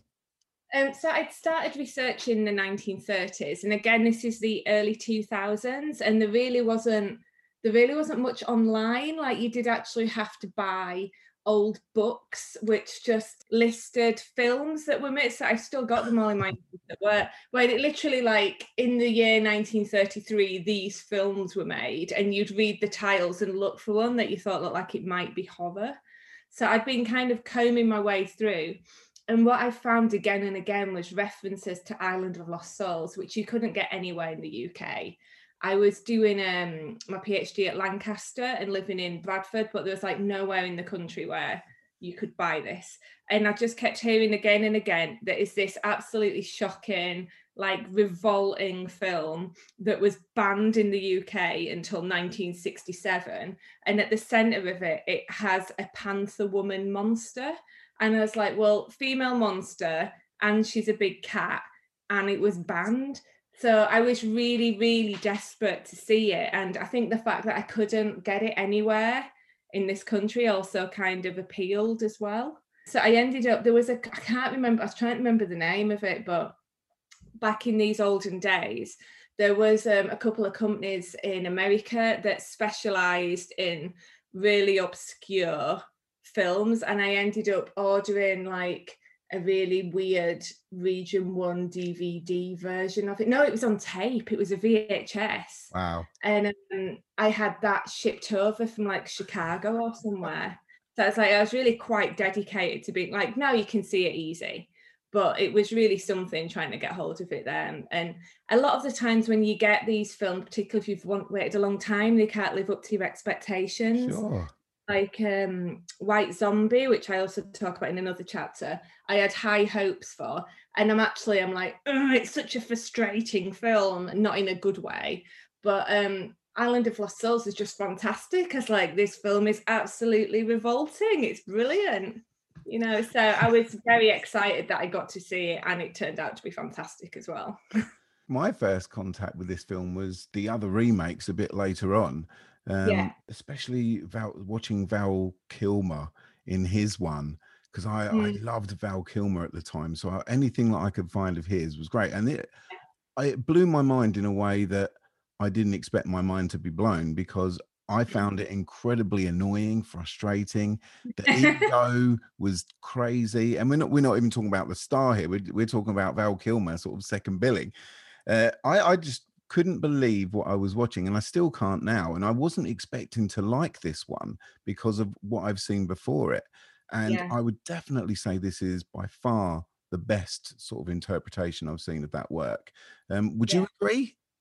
Yeah, completely. Um, and I think part of it is also down to Charles Laughton, though, playing Dr. Moreau. Like, Charles Laughton is an amazing actor, and his performance in this is just utterly like divine. Like, his his um screen presence is like completely off the charts in this. It completely carries the whole film.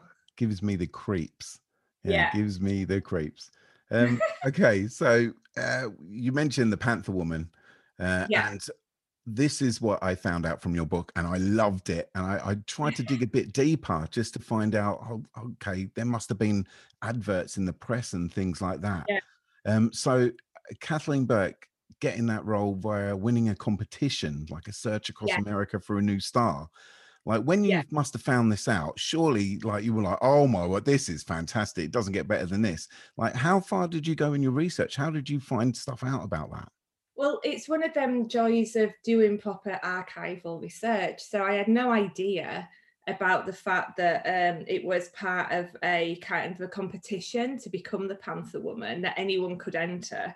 Um, but all that happens when you do well when i do this kind of research is i get hold of my archives like the new york times the washington post the guardian or whatever and I'll just dig through for all the matches I get on my keywords. So I'll I'll do the keywords for Island of Lost Souls, for Catherine Burke, for Charles Laughton, and then I'll narrow it down to the time period, like 1931. If so, if it's a 32 film, it's probably gone into production before that. So I might search all instances in these archives from like 1930 to 1934, and then I just literally like dredge all of it into and just get every kind of reference that I can find to what's going on. And then once I've got a massive amount of data, I just start kind of working my way through it and trying to find themes or trying to find stories. And that's where I found out that the Panther Woman was a competition winner and it just being like a regular girl on the high street beforehand. And it's a lovely story, I think. Well, it's lovely in terms of uh, there weren't many women with kind of strong female roles in the 30s anyway. So to find someone who's literally like picked up from the street to do it is just fantastic. I can just imagine, like, when you've discovered that, when you've pulled that yeah. out, and it's not out there yet. It must be no. just so exciting getting those tingles. Oh my word! Look what look what we've uncovered here.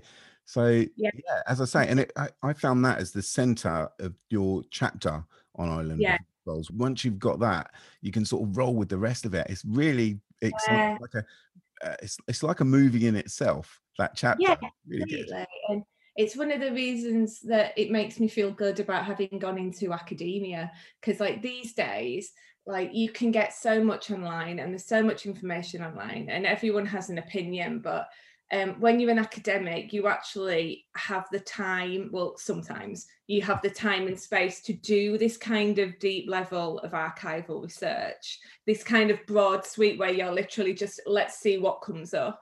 And you don't have time to do that if you're just like a freelance film writer or a journalist or just a fan.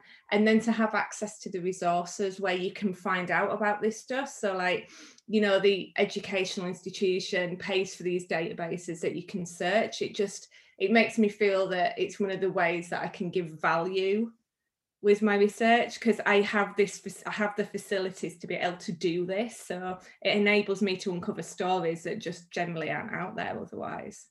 I'm so glad that you are. As I say it's not often it's not often that you would pick up a book and you would just find find stuff that's not easily accessible elsewhere do you, yeah. know, you know it's, it's yeah. really unusual and I, I, that, that's what I really loved about it so yeah thank oh, you very thank much you. okay right well uh, enough enough of this uh, let's talk about this actual structure of the film. And this is the reason why I clung to this one. And when mm-hmm. you sort of had a couple of options, I was like, can we talk about this? Because I found it this one really easy to relate to because of the structure of it. It's sort of in the same way as you might find a structure of a film today.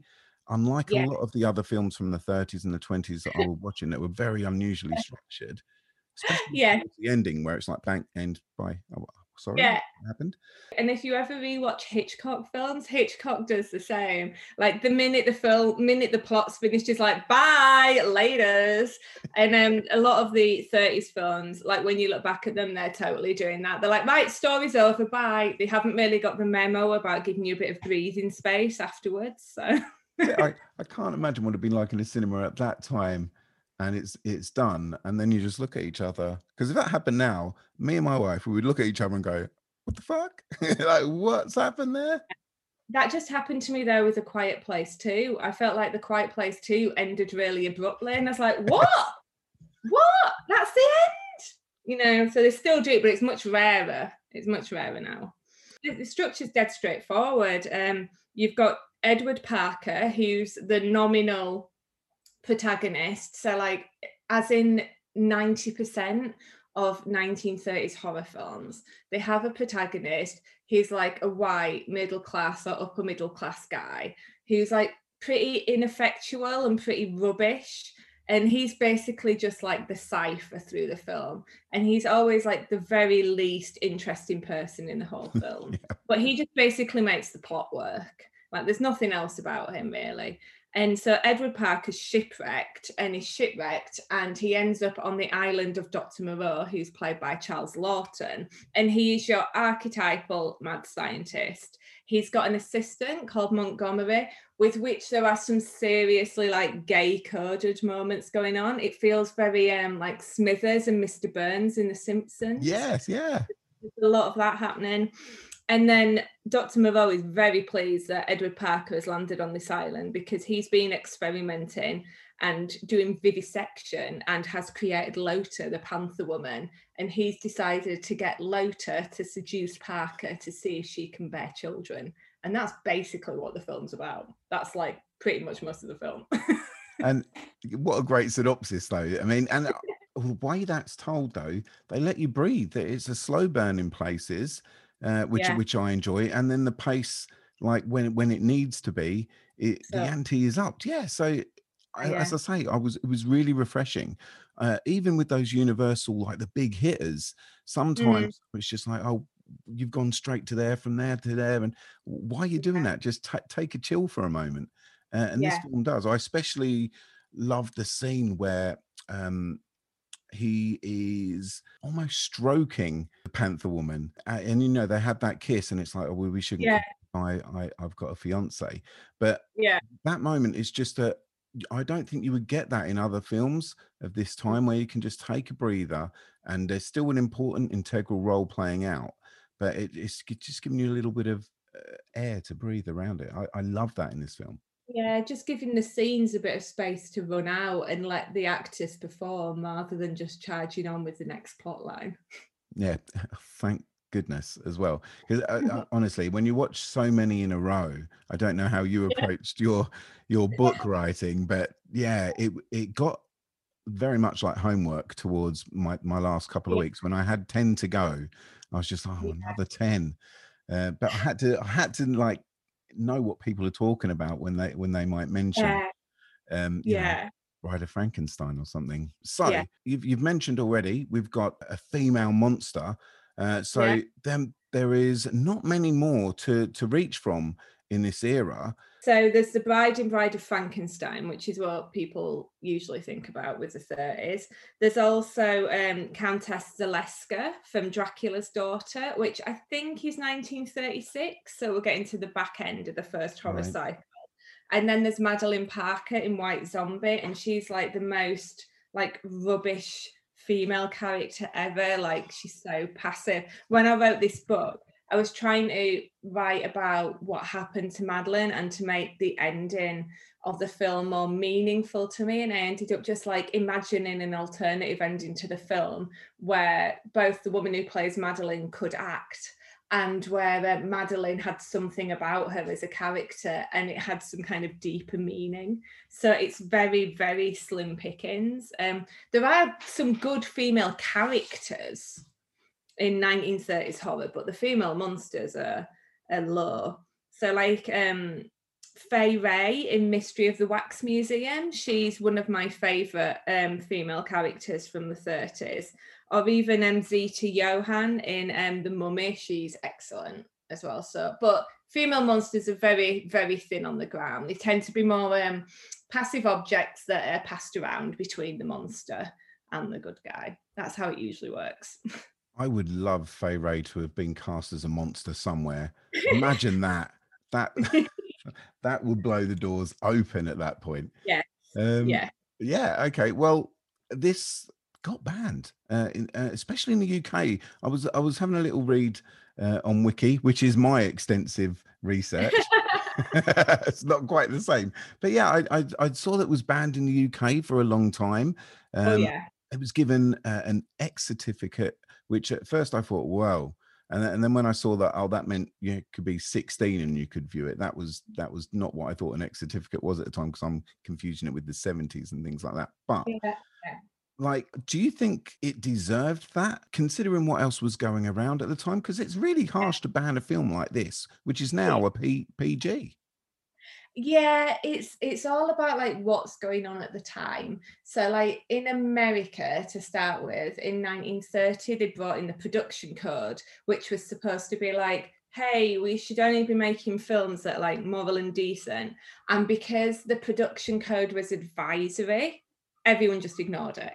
So everybody did what they want. So, for example, in um, 1932, the production code people told the makers of Island of Lost Souls that the concept of crossing animals with humans was very risky as a film and that the film should absolutely be abandoned because you'll never be allowed to do this on screen. So they ignored that completely yes. and just got on with it and did what they wanted. But then by 1934, the production code administration was brought in and that's the difference it was like hey you know about that production code you were all ignoring for the last four years? We've had enough of you ignoring it now and we're going to enforce it.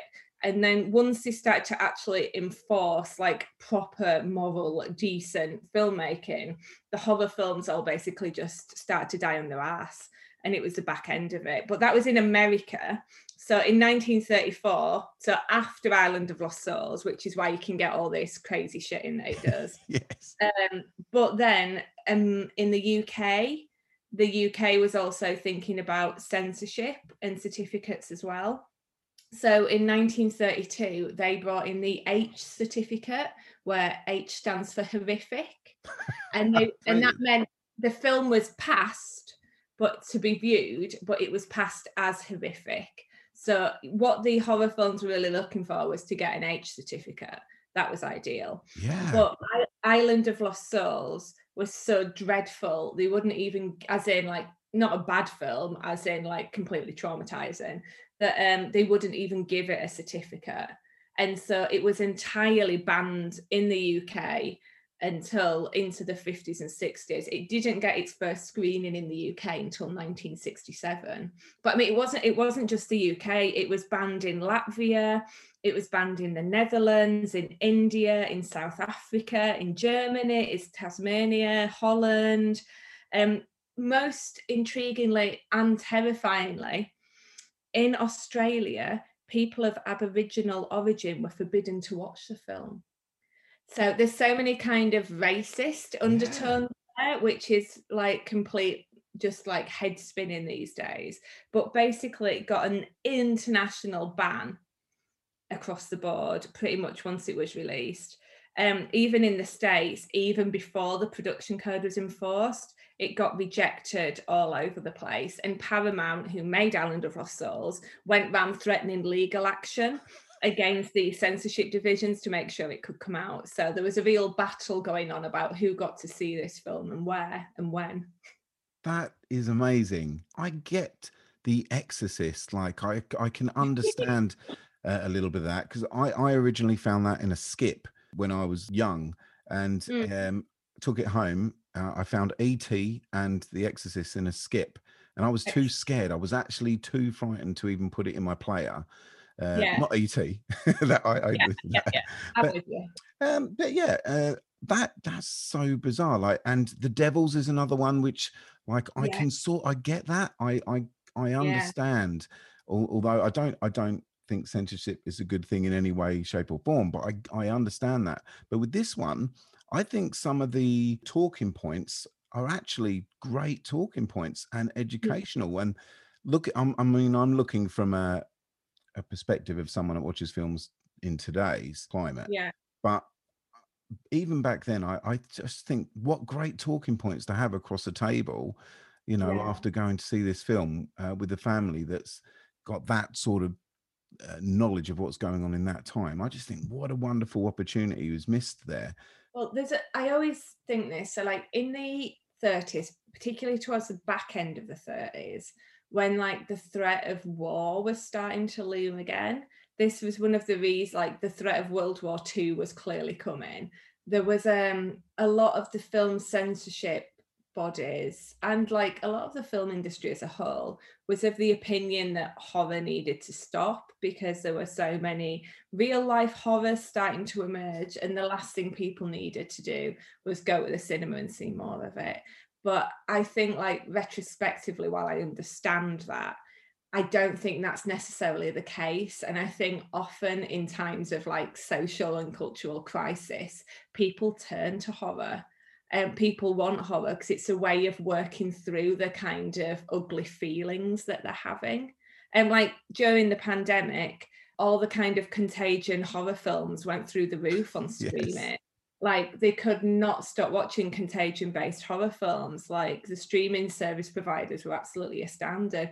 But people want to see horror when times are bad because a lot of the time they offer a solution and they offer maybe not a happy ending, but they offer a clear ending and like a definitive conclusion. And like horror can be a real salve in troubled times. And I just think that's something so early on, like the genre wasn't even established as the horror genre until like the mid 30s anyway. So I just think it was so early on, they had no idea about what some of the powers of horror might be. I think I want to sign up to your classes. Uh, I really do. um, so, for anyone like me that isn't really, uh, well, maybe I am now, but doesn't really Hmm. know where to begin with 30s Yeah. horror, where would you head them?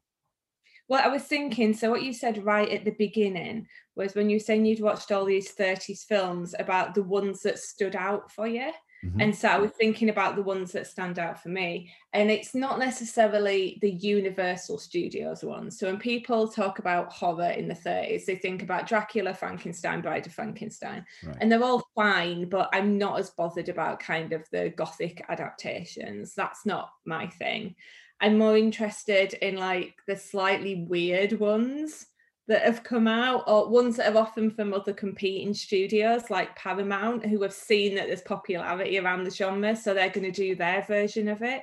So um obviously Island of Lost Souls is my favorite 1930s horror film absolutely.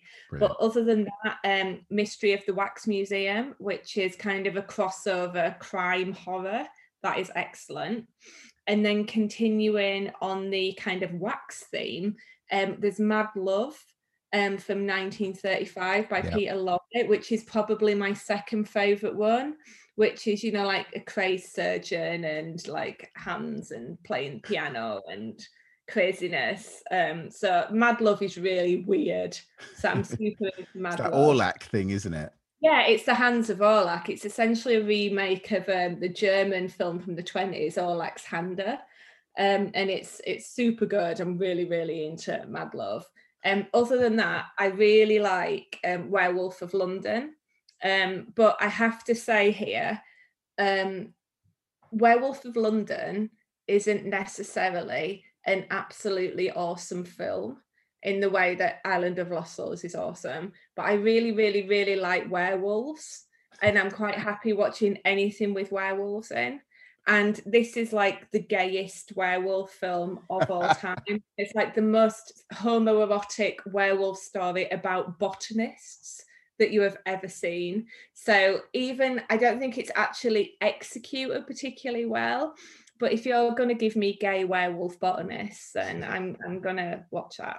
So I would say that, and probably um, the Black Cat, which I think is 1934, because that's sup- super like sadomasochistic, and it's got cats in again. So I'm on. okay. Please remind me of that werewolf film. What's the title? I haven't seen that yet. It's called Werewolf of London. Okay. That's gonna I'm gonna wrap my whole podcast up by watching that one. Um, Oh, thank you so much for this. I've really appreciated it.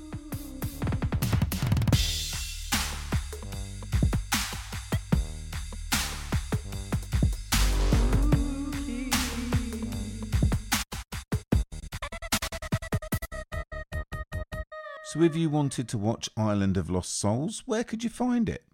Well, I can simply recommend that you purchase the Eureka Blu ray. It has tons of extras, including a booklet that was put together by the legendary horror know it all Kim Newman.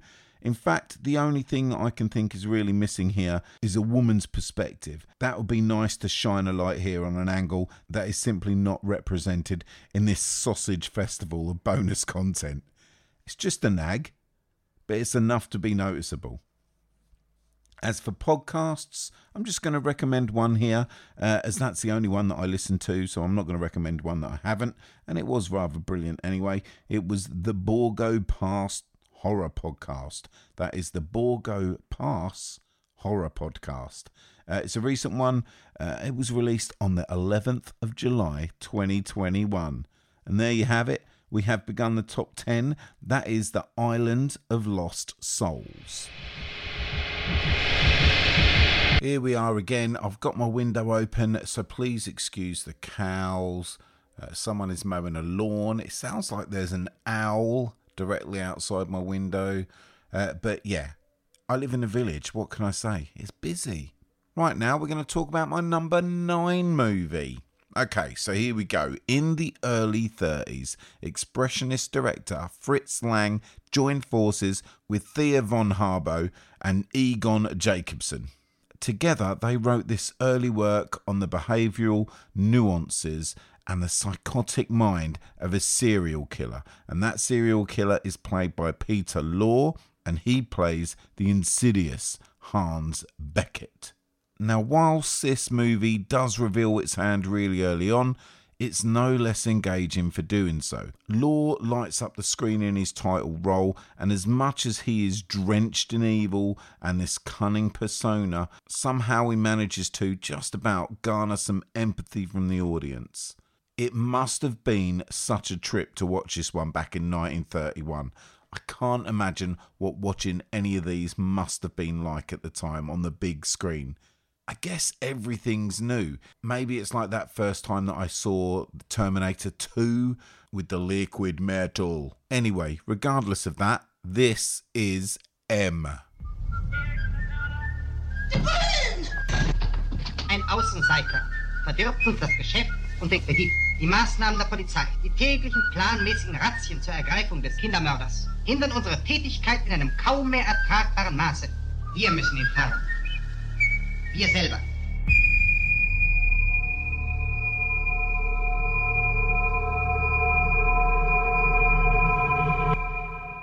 This is the Letterboxd synopsis.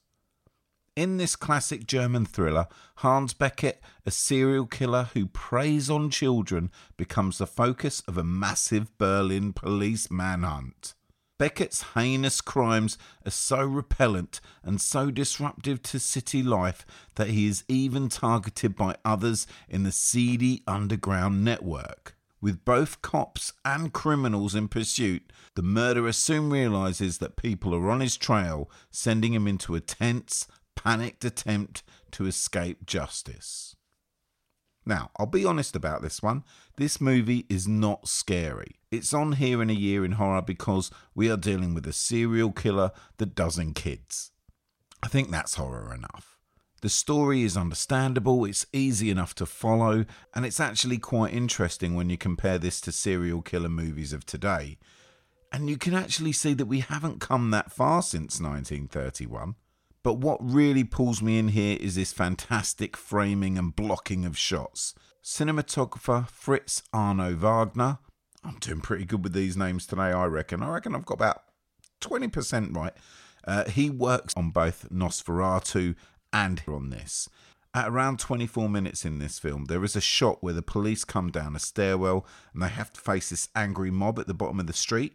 So when they get to the bottom of the stairs, there is this archway that perfectly frames the scene. And even though when I paused it, I counted 16 people on the actual screen, you are only ever focused on Inspector Lohmann. It's a stunning scene, it's beautifully set up, and it is a bit of a weird one that I really like this, probably more than I do in the film, just looking at the thing. There are several instances throughout this film that are just like this. Really gorgeous to look at. But with great artistry comes great responsibility. And unfortunately, where this film fails a little bit is there is a lot of standing around and sitting at desks. Probably too many for a film with a two hour running time. Yeah, you heard me, two hours. I mean, you'll be glad to know that they're shot lovely, but that isn't really what I was hoping for from a serial killer movie. So I guess it's like swings and roundabouts. There are great bits in this, there are bits that are proper tedious for my 21st century eyes. And where to find M? M. Well, you can watch it exactly where I watched it. There is this great HD res of this on YouTube, and if you want to spend some cash on the actual physical product, then Eureka, they put it out on their Masters of Cinema label, and it looks even better. Also, with that one, you're going to get a couple of commentaries and all the usual extras that you would get from a fantastic company like that. And I've got to admit, I like this film enough to actually buy it. So, whenever it comes up on a sale, I'm definitely going to be doing that. As for podcasts, in July 2020, the Wrinkled Rabbit podcast, that's the Wrinkled Rabbit podcast, they covered M, and I would also recommend to you the April 2019 edition of The Projection Booth. They did their episode on M at that point. I think I preferred that Wrinkled Rabbit one, although it was a couple of months ago that I listened to them both. I might be getting them confused. Sorry, projection booth. Uh, oh well, they both do a decent job anyway. Uh, and it's a Fritz Lang classic. M is my number nine pick. Let's move on.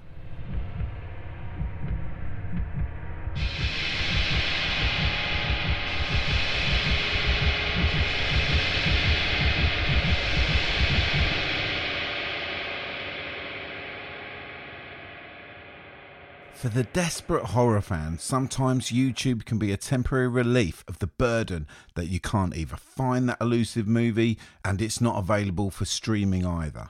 DVD, Blu ray, forget about it. In this case, or in my case, I just couldn't afford the price tag for the current version that's available that came out on Flicker Alley. So, it was when I sent Marc Canale the task of choosing any movie at all that he wanted to talk about anything at all from the 20s or the 30s. And he came back with this one, The Rarest of Delights, a Japanese silent horror film from 1926.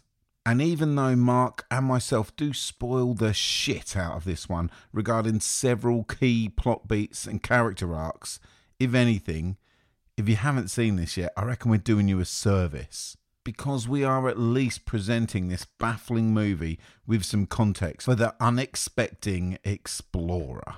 This one is the mind melting, camera swooshing, drum beating, and impatient freestyle dancing, a page of madness.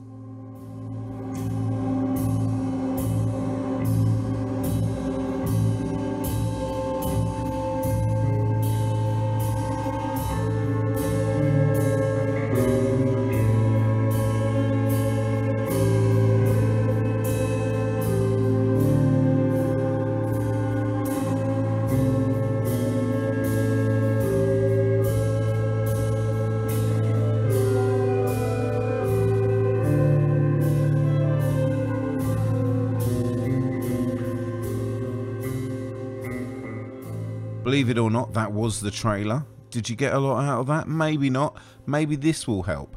This is the Letterboxd synopsis. A man takes a job at an asylum with the hopes of freeing his imprisoned wife. Now, that doesn't really help, does it? So, the version that we watched was a TCM rip. And as I said, it is on YouTube. It lasts for 1 hour, 18 minutes, and 13 seconds. It is that version. So if you want to watch exactly what we watched, that's the one you need to press play on. And this one is presented completely in silence. So what I did, I enhanced my viewing with Spotify, an artist called Sumatron Black S U M A T R O N, Sumatron. They do like a pretend score for the movie. Uh, and you know what? It really worked. It's sparse, it's melancholic. Well, it really worked for me. It really suited all the images that I was seeing on the screen.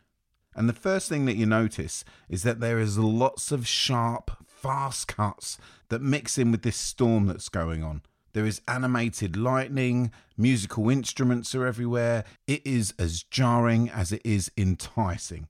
And it may just be the weakest point of the film as modern movie going eyes would see it. Because it goes on way longer than you expect or want it to, and it doesn't particularly prepare the film's themes for me very well. So, with that being said, why should you watch it and what will you get from it? Well, there is some hench interpretive dance in this. And it is just stunning to see every single time it happens. It looks and it is presented as otherworldly. And another thing to look out for is all these odd Dutch angles that you get when the camera focuses on those asylum inmates. Whenever they're on the screen, a Dutch angle will start to appear. And although that is not the earliest example of it, So far from this batch of films that I've seen, it's my favourite. It's really well executed. As I mentioned, those filming techniques, they're expertly achieved. There's camera swooshes, lots of double exposures, lots of mirror work. It's all really inventive. Plus, when you're almost at the finale, when the inmates are wearing their happy masks, it's like the equivalent of John Wayne Gacy's clown paintings, uh, but in a silent movie form. It is really creepy. It's creepy as hell. But as I take a lot of stuff from Letterboxd with this show, I do want to mention this guy called Harrison. He left a review about this on Letterboxd and he watched it on the same day as me. It's quite a lengthy review, but I'm going to read part of it. He mentioned that there was a point in this film's narrative structure that seemed all jumbled and he got lost for a while. And I was thinking to myself, well, no shit. That's the understatement of the year. But his final paragraph in this, it summed up my experience really neatly. This is what he said.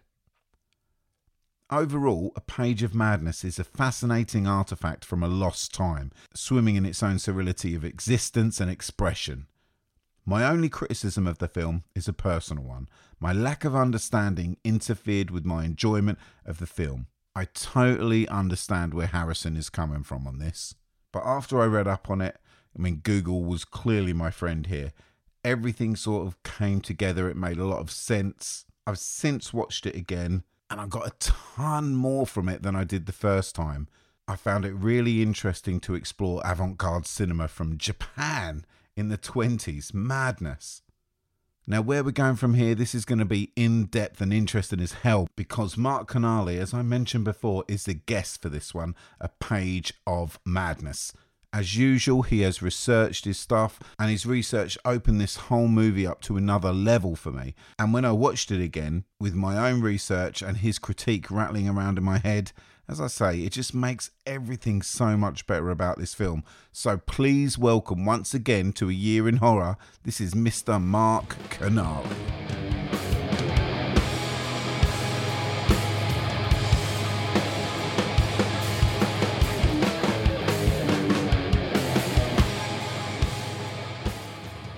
Marc Canale. How you doing? Paul. I'm fine, Paul Waller. How are you? Very good. This was such an odd pick. So I've gone a different route with this one. I don't know what I'm doing with the 20s and the 30s. So just pick anything and we'll go at it. Boy, did I regret that. So you picked out of what I would consider, it can't be thin air, I don't know what the hell air you were breathing in. A page of madness. Well, okay, yeah. I'm. I mean, to be fair, I'm not. I'm no expert on that sort of period either. I mean, it's it's not something that I've spent apart from the usual sort of suspects that we've all kind of seen, uh, Nosferatu and that sort of thing. And Uh-huh. it, it's not really a period I knew a huge amount. So it was more a case of, yeah, how many horror films were made uh, that, or at least are available to us now that we can watch, and you you look up a sort of list of them, and and one of them springs out because how many of them are Japanese? You know, from right. that kind of era. I don't. I don't think. I. I mean, I. I have. This is certainly the earliest Japanese film I've ever seen. I mean, easily. I. I, I think it was more just a, a case of just going to be interested to see it. What What was this all about? So had you heard of it before you chose it? No. No. I. Wow. No, I, I literally, I mean, I literally sort of had a look through the kind of list, and yeah, I was, I was obviously going to be looking at the normal, at the usual guys, and that one just sprung out at me, and I just, thought, and I thought, well, I, I'm going to watch it first. Because okay, it could just be absolute pants, couldn't it? It could just be like the worst thing you've ever seen, but it turned out to be, I think, absolutely amazing. Really, I, I was absolutely stunned by it overall. So I thought, well, okay, I think this one might be quite interesting for Paul to have a go at and see what he thought about it. Well, there's a couple of things. This we found on as a TCM rip on YouTube.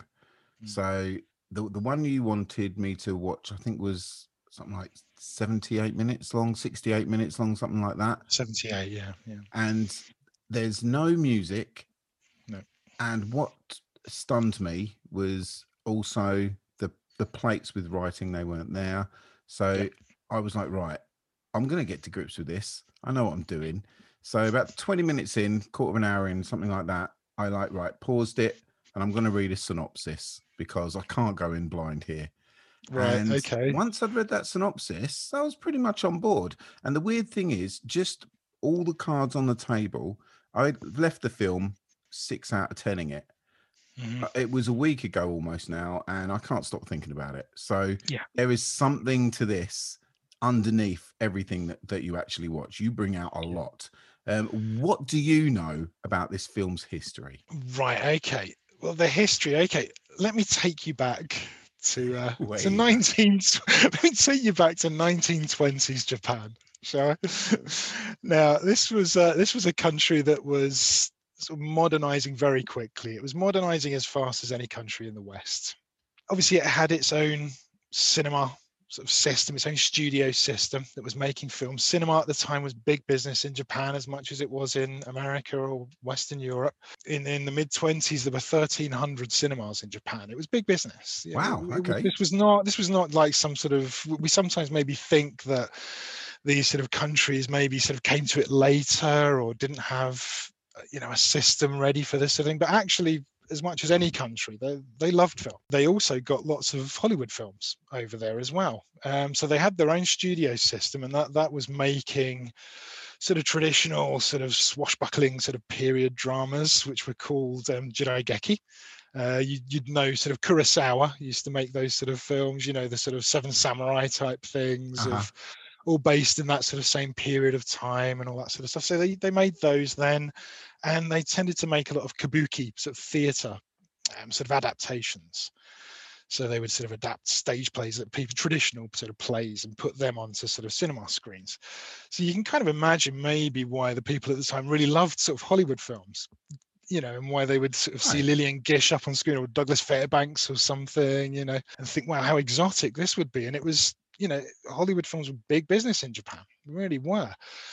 Uh, and then we had the the Great Kanto earthquake and fire in 1923, and this earthquake, this disaster, basically flattened the city of Tokyo. It essentially destroyed Tokyo and Yokohama, the port, and it, it just it just raised it to the ground. Essentially, it, it killed 150,000 people. It left two million people homeless Bloody hell. which at the time that was a big proportion of the population. The city was destroyed and had to be rebuilt again.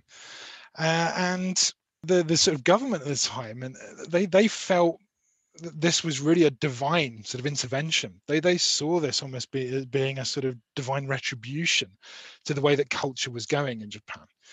That it was becoming sort of morally very lax and so on, you know, and all this idea of Westernism coming in and sort of changing everything. They felt that this disaster had sort of this, that was why this happened. And so when they rebuilt Tokyo, they did it in a very sort of staid way. They wanted to make it very sort of functional and they wanted to base a lot of it on technology. They wanted to sort of base a lot of it on living and working and that was it and sort of traveling and that you know keeping things like that. And at the time a lot of artists obviously didn't like this particularly a lot of young artists. They wanted to rebel against this. They didn't like the way this was all going you know this idea that their culture was getting sort of, sort of thrown out with the idea of sort of Right, yeah. modernism and changing. And and this film comes from that um, it was a group, and this is where you may have to you may have to get me edited on this if it takes No. me about three goes to pronounce this. The Shinkankakuha, which was a group called the um, uh, New Perceptions, and they were a literary group, and they were formed in a response to this. They they hated this idea of realism, of modernism, of all this sort of stuff. They wanted to go back to a sort of internal expressionism you know sort of expressing an internal thing dreams and stuff like that rather than reality. They wanted to go into the sort of dreamlike state. And this sort of group they loved the sort of european modernist cinema. Uh, Right. they loved the sort of the french avant-garde the sort of very early surreal cinema in france. They loved the german expressionism. So they loved sort of fw murnau sort of lang fritz lang people like that they would have seen the cabinet of dr caligari for example Right. Yeah, of a course. film about madness and about sort of the, the sort of internal struggle of, of madness. Uh, and the director of this film, um, Tiensuke Kinus- Kinugasa, well, let me see, Tiensuke Kinugasa, Knew I'd get it wrong. He was a member of this group. Uh, he'd actually started off as an actor when he was young. He was a onnagata. He he basically played female roles in in plays and early films because they didn't employ women to actually perform in them. What? So any female roles were played by men, yeah, in kabuki theatre and stuff like that. Still are actually a lot in kabuki. You tend to get males playing female roles. I had no idea. Yeah, but he actually lost his job because in the 1920s, early 20s, because they started employing women to actually play these roles in cinema. So he lost his job. So he became a director and actually did very well. In about three years, he made 35 films. So he actually did all right for himself. That's what I'm saying. This studio system in Japan, they were knocking them out. It was, you know, it was big business. But he wasn't happy. He was part of this group. And then so they decided to split off and make some films independently that the, the, studio system would never make sort of more avant-garde films sort of rebelling against this sort of very sort of capitalist conservative type thing that was sort of coming in and yeah this was this was the second film he made for this group and it was certainly the biggest one it was made very professionally he had he basically put all of his money into it used very professional equipment crew the actors were all very sort of they were sort of well-known and professional actors. You can tell, yeah. Yeah, yeah, um, and uh, you know, and they really went for it. It was released. I don't actually know how it did when it was released. I can't find any evidence of whether it was successful or not, or what happened. What I do know is that in 1950, the copies of the film were destroyed in a fire. The studio um, had a big fire, and all the copies of the film, all the copies of all of the films in the studio, were destroyed. So they were all lost. Um, and the director actually, he went on to just become a fairly big studio director doing some of those old fashioned movies that he didn't like in the first place. He did a lot of the sort of period dramas. He won the Palme d'Or at Cannes, at Cannes in 1954 for a sort of period drama. But uh, he actually found a copy of this film. There were two copies, uh, a silver nitrate negative and a positive, in his garden shed. In his garden shed in 1971, he just found it, and he, he didn't even know it was there. And yeah, he brought it out. He got a new print made, uh, a new soundtrack. Well, a soundtrack was put together for it that he sort of okayed, and it was shown around the world. It was toured around the world, and that's the version that we see on YouTube. That's the version that we have on there now. Was this 1971 print? That's incredible. It sounds like a lie. It doesn't sound that could be true, does it? The 1971 thing, yeah, when he just found it, you would think, didn't you clear your shed out in like 50 years? you know, just imagine this. What what state was that shed in? They had a film down the back that he didn't know was there for decades. Unbelievable. What a story. So, are these stage actors more than film actors at the time? Did that does that cross pollinate? Yeah, well, the actors themselves, they they you, you look them up, and and most, if not all, most of them certainly were they they they kind of had an equal sort of footing in stage and screen. Most of them were quite experienced cinematic actors. Um, but they would have had a lot of experience in theatre as well, um, which, if you think about it, is probably a quite a good thing for a silent movie kind of actor to have this sort of kabuki theater sort of background because they have that very expressive way of performing. I don't know if you've seen kabuki, but it tends to have that kind of exaggerated facial features and lots of exaggerated voices and movements and so on, which silent cinema kind of you know, it's almost as if they, they were sort of they had the experience to work in silent cinema straight away. They could walk into it, but most of them did have a lot of experience in the cinema. Uh, the main actor, Masao Inoue, the, who plays the main character, the janitor, he was very experienced and actually relatively well known. And um, he was quite an important part of the, the filmmaking process because when he lent his support to the film by being in it, but also in the background as well, because he had a lot of experience of filmmaking and he had a lot of prestige because he was well known in the studio system as well. It gave the film some prestige as well. It, it made the film, it sort of brought the film up a little bit from not being this little tiny independent feature to being like maybe more of a challenger to the studio pictures of the time.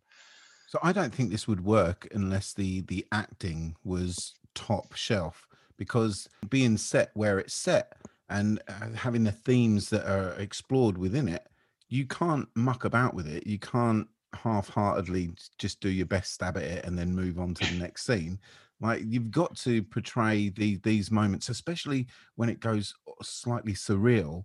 You've got to keep it grounded somehow. And thankfully, the, these actors really pulled me in, and Yeah, that's it- what I can remember most.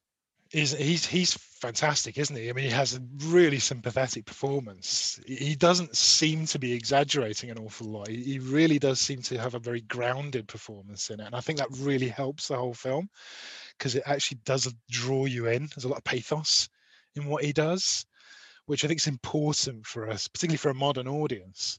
Because it's very easy to look at sort of older films and see these slightly over the top performances and so on and see it more theatrically Mhm. whereas that it seems like a much much more real performance. I think the the only other, I mean, the the, the dancer in it as well, the the young girl who's a dancer, who's the has the whole sort of scene, sort of dancing crazily, you know, constantly until her feet bleed, kind of thing. She she was the only one that didn't really have any acting experience. She was just a dancer. She was just a professionally trained dancer, ballerina, actually, and a choreographer. That's all she really had done. But it's quite interesting that her performance in a, in a way it's it's just because she's such a good dancer that that performance is just as impressive because she doesn't need to emote too much in any other way. She does it with her body in it. And i Mm. think that's really amazing. That's really impressive with that whole sort of thing she's got a very modern look as well. I also thought that when i was watching it. And the, the scenes with her in it you, almost could think you could transplant them to pretty much any modern era in a black and white way and, and she kind of fits it it's just really amazingly filmed in that way It's absolutely stunning, like watching those scenes. And I've recently watched Climax, but you can also yes. see in uh, the remake of Suspiria and Black Swan, like Mhm. whether they're taking direct influence from it, who knows? Yeah. But they red are shoes as well yeah so yeah, oh, of course, so influenced by it, and you're seeing this stuff that we've seen maybe I don't know, fifty times since, and done to varying different degrees. But with this film, it feels very day one. It feels like right, this is the first step. We're doing this very professionally. It's trippy as hell, and that's why I brought up climax. It, it really does have that same feel. Yeah, I wa- I was dead impressed with it. It's something that really bugs me, and I can't find out what it means. What's the storm mean to you at the opening of this whole film?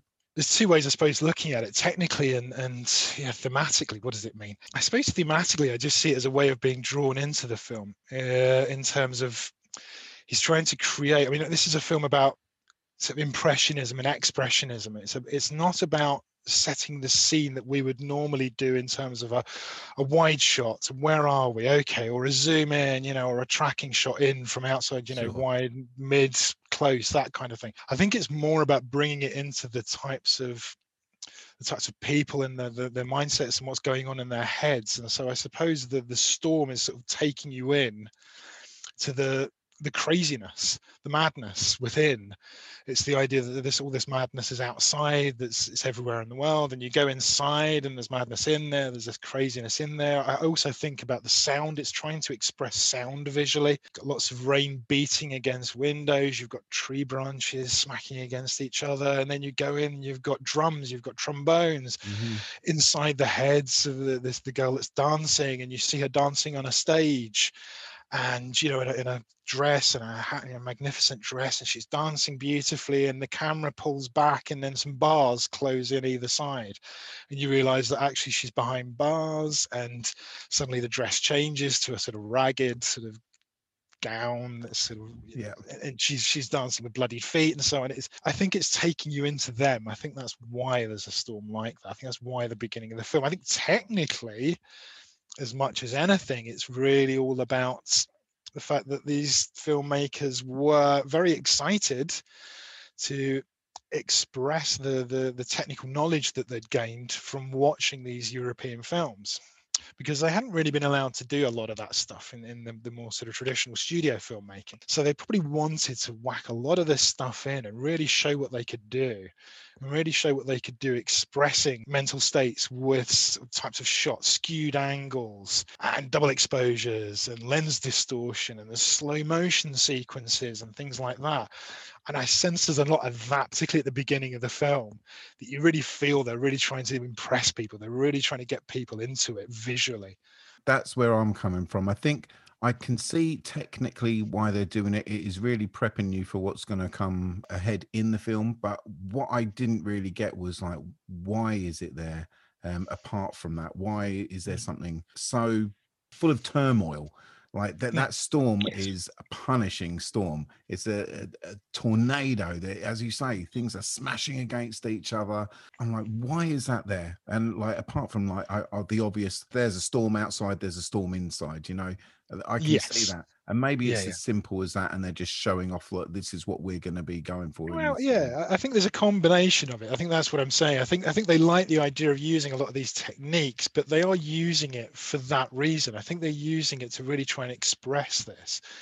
I think they're really trying to show in a visual way. They're trying to show the cacophony, the sound, the the, the action, the motion. The, there's also the idea that you, you see our main character walk in through the, the gates, through the doors, into the corridors Yes.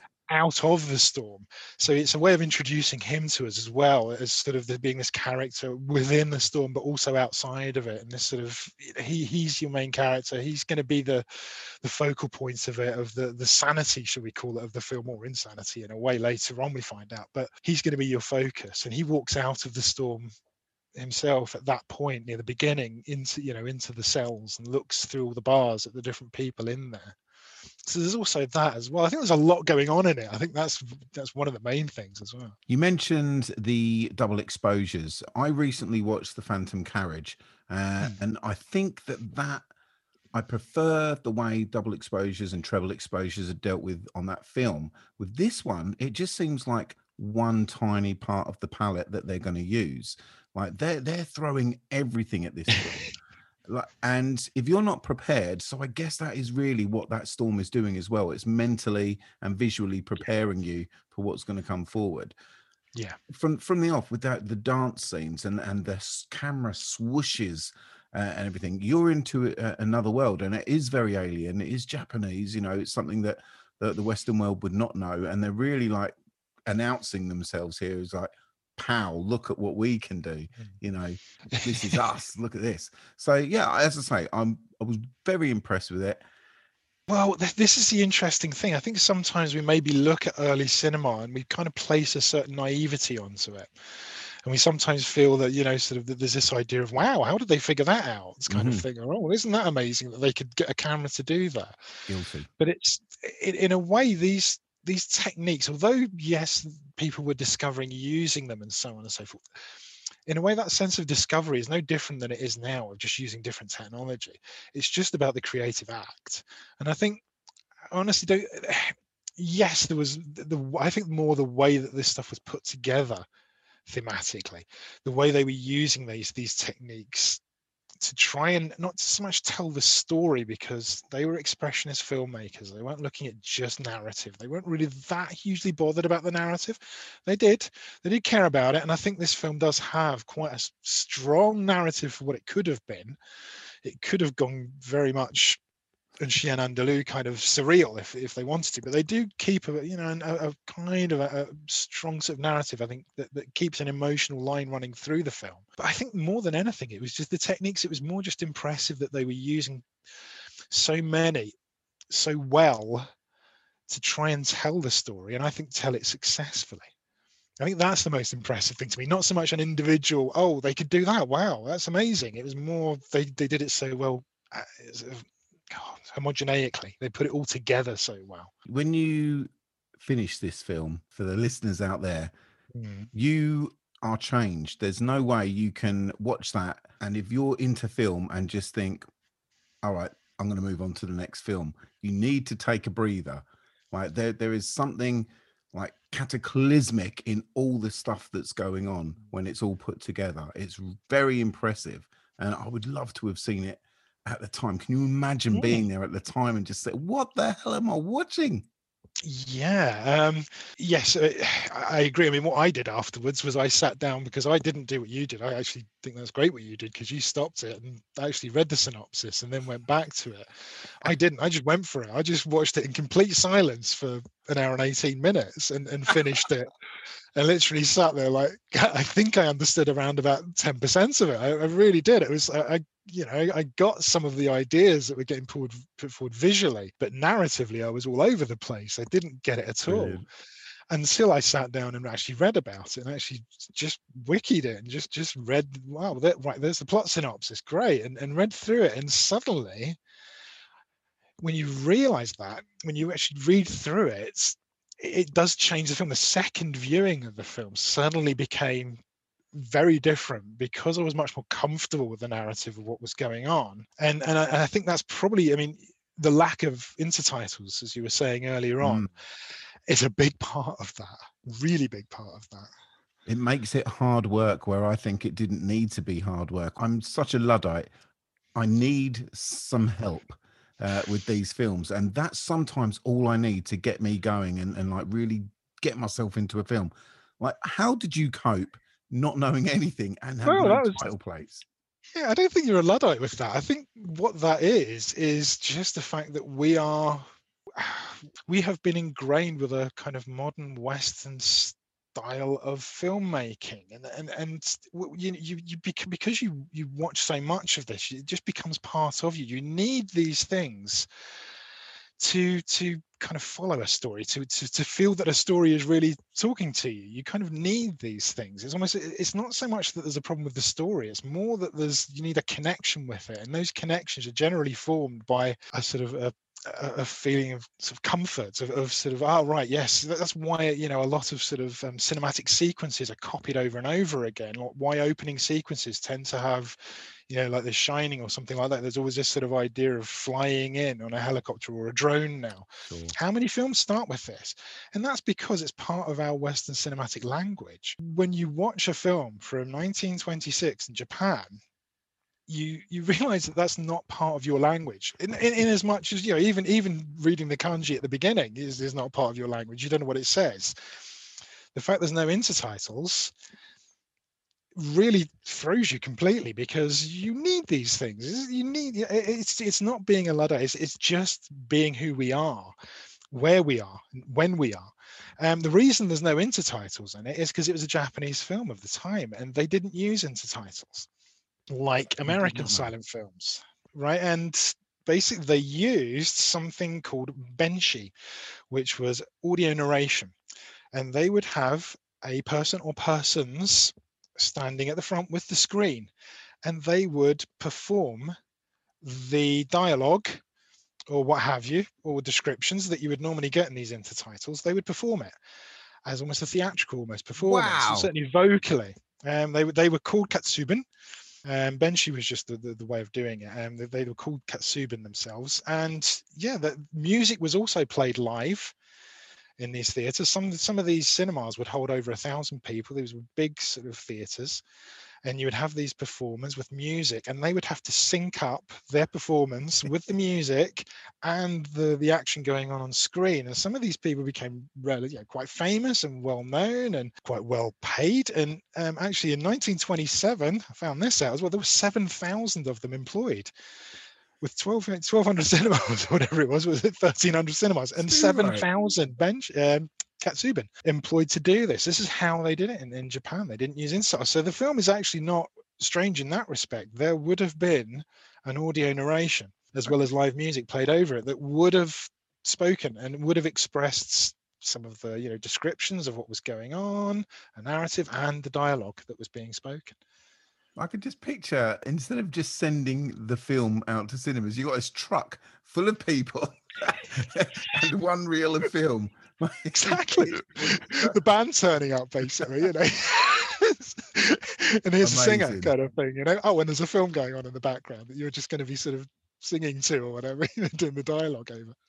The reason this is in here is it's a horror. And I was waiting for the horror to come and I found it. So there is a scene where the mum is behind bars and there is a mm. gathering of patients from the asylum and they gather and they gather and they gather and it's terrifying and there is no sound so all you're doing is you're looking at these facial expressions and it feels like they've just gone into an asylum and let everybody out and scream at this woman it was proper scary and it was very impressive. I will admit I was watching it very late at night too on my. Yes.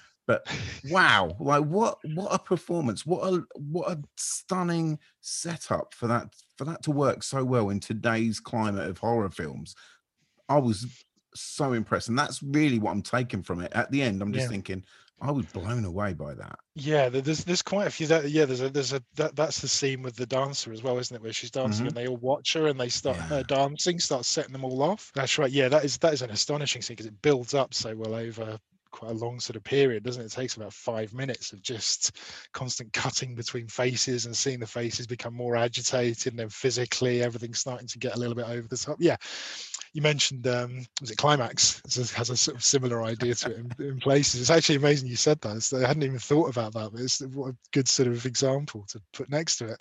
Yes, I mean there's I think there's quite a few scenes. I mean the scene I said about the the bars going back, you know, seeing the girl dancing and then the bars sort of appearing in the shot. I mean, I, I was thinking about that, and that's actually a shot that's used in Silence of the Lambs, but it's actually used in reverse. So in Silence of the Lambs, Jonathan Demme, um, he puts his sort of shot as a wide shot when um, Hannibal Lecter and Clarice Starling are having their sort of big climactic conversation about the Silence of the Lambs, and it starts off wide and you can see he's in his cell kind of thing and she's standing outside and you can see they're both in the different sort of separated. And what he does is he keeps closing in every shot every cut. It gets a little bit closer a little bit closer and the bars in the cell start moving out of frame. And all, and then eventually you realize at the sort of climax there are no bars anymore and you're in the cell with Hannibal Lecter and she's in the cell with Hannibal. They're both sort of, sort of connected and, and it's that's the same shot in a way because at the first bit you re- she's on a stage and you, she's dancing and you're just watching a girl on the stage and as this camera pulls back the bars come in from the side of the screen and you realize she's in a cell it's uh, it's very modern there's there's modern shots, a beautiful modern series of shots used in 1926 invertedly but same kind of idea That- that- that's a horror that's a horror shot in a way if you think about it it's the idea of thinking you're free but actually then realizing you're behind bars is a really lovely sort of idea i think visually This film is sort of out on its own compared to everything else that I've watched within this time frame for this episode of the podcast. I'm going to ask you a question, sort of going away from there, but also wondering where this fits within it. So, silent movies as a whole, can you recommend any? Is there any that have really pulled you in in the same way this has? How do you feel about them compared to this one? that's the thing this one i really enjoyed because i felt it, it felt as you say very separate from the the general mass of silent films that i've seen not that i have a huge knowledge of that sort of period but you know the ones that i've seen you, you generally once you've seen birth of a nation or intolerance something like that th- they they feel a certain way. You start thinking okay that, that's a silent film. That's i kind of understand it this one didn't fit within that framework be it because of again the different culture it's made in the different albeit that it was just made in an avant-garde way you know to express something avant-garde sp- express something different and new. So it's hard to sort of say oh yeah there's films like that. I mean in in silent cinema all I can say, yeah, apart from the usual Nosferatu, Hexen is obviously a great weird sort of outlier uh, that doesn't kind of fit. You know, it's a bit weird Scandinavian movie that again was actually a fairly big film. It was made by with a huge amount. Was one of the most expensive Scandinavian films of its time. And you sit and think that's a blockbuster. They sat down and said, "I'm going to make Häxan." Yeah. you know, in America they're making biblical epics, and you make Häxan. You know, you make sort of witchcraft and torture. Okay, that's Scandinavians for you, right? That's, that's great. It's Joe brilliant. Exec, yeah, that'll be a hit. yeah. I mean, to me, the, the best silent films aren't horror, there aren't things like that. They're, they're the comedies. They're, they're the best silent films because comedy lends itself to silent films so well. They're, they're the Chaplins, the Buster Keatons, the Harold Lloyds, the slapstick comedy.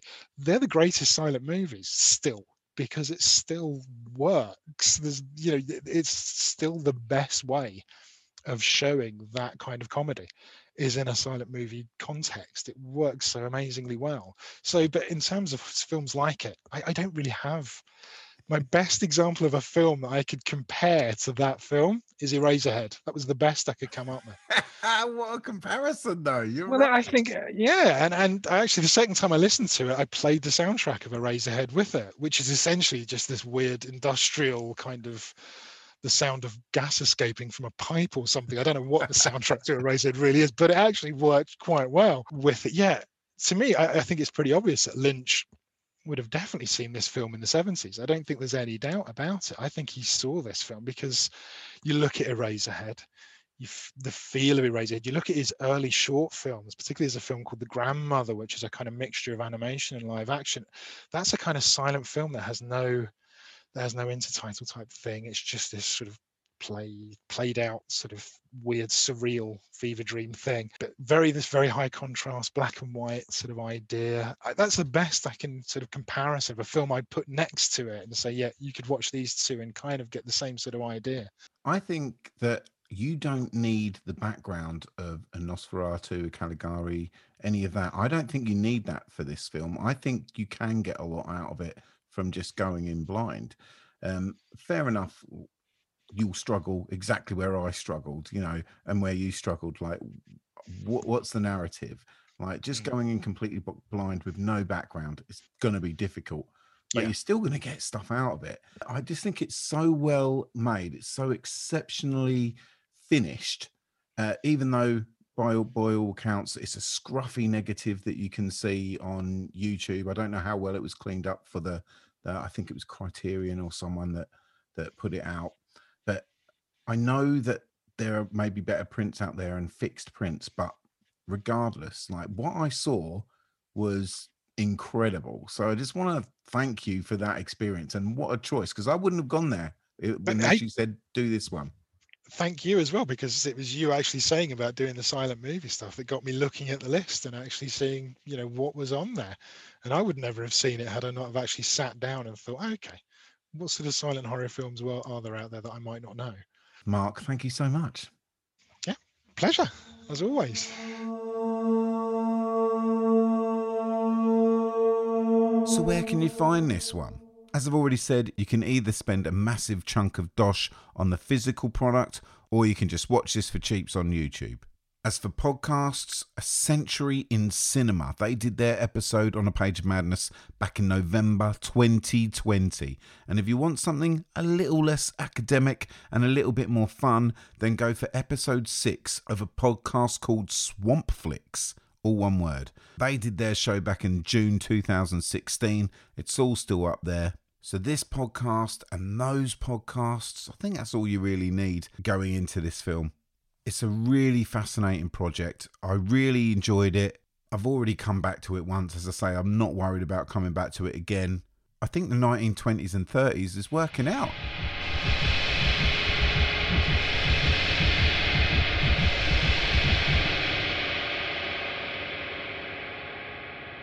I love it when a director does a one off, something that is out of their comfort zone. It'll often give a new spin onto a project that isn't usually part of the genre that they usually work with. Sometimes, of course, it can really fall flat on its face, but every now and again, this approach can deliver a truly refreshing take on a mouldy old idea. And this is where Sidney Lanfield comes in. He was best known for directing gentle comedies and gentle romance films, and yet in the middle of his career, he turned his hand to a classic horror tale. Now, this was released in 1939, so audiences by this point were used to having their horror watered down a little bit thanks to the Hays Code, but this one.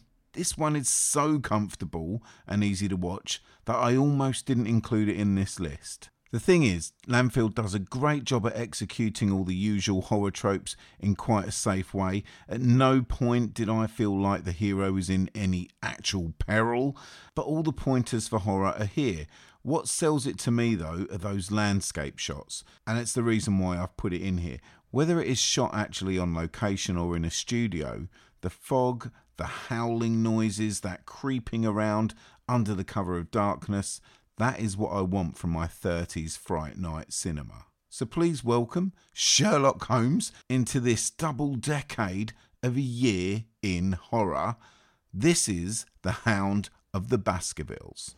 In the classic tradition of mystery and suspense, Playhouse Video presents Sir Arthur Conan Doyle's The Hound of the Baskervilles. Mr. Holmes, you're the one man in all England who can help me. Well, won't you sit down? Thank you. I'm in mortal fear Sir Henry's life will be snuffed out. Why, what makes you think that? I have information which leads me to believe that for centuries past, every Baskerville who's inherited the estates has met with a violent and sudden death. It's Basil Rathbone as Sherlock Holmes and Nigel Bruce as Dr. Watson, together in their first mystery ever The Hound of the Baskervilles. Here is that Letterboxd synopsis. On hearing of his uncle's death, Sir Henry Baskerville returns from Canada to take charge of his ancestral hall on the desolate moors of Devonshire. And he finds that Sherlock Holmes is there to investigate the local belief that his uncle was killed by a monster hound that has roamed the moors since 1650 and is likely to strike again at Sir Henry. Okay, so that's a synopsis. Uh, and I want it known right now. I want it known that I love this film. Uh, that's why I've placed it into my top 10. But as soon as I finished watching it for that first time, I just wondered how many others out there actually share this feeling. So, what I did was I asked my good buddy for his take. So, for the first of two chats today, please welcome Sir Benjamin of Bowles. He is going to speak to us about this very interesting version of the classic Sherlock Holmes tale.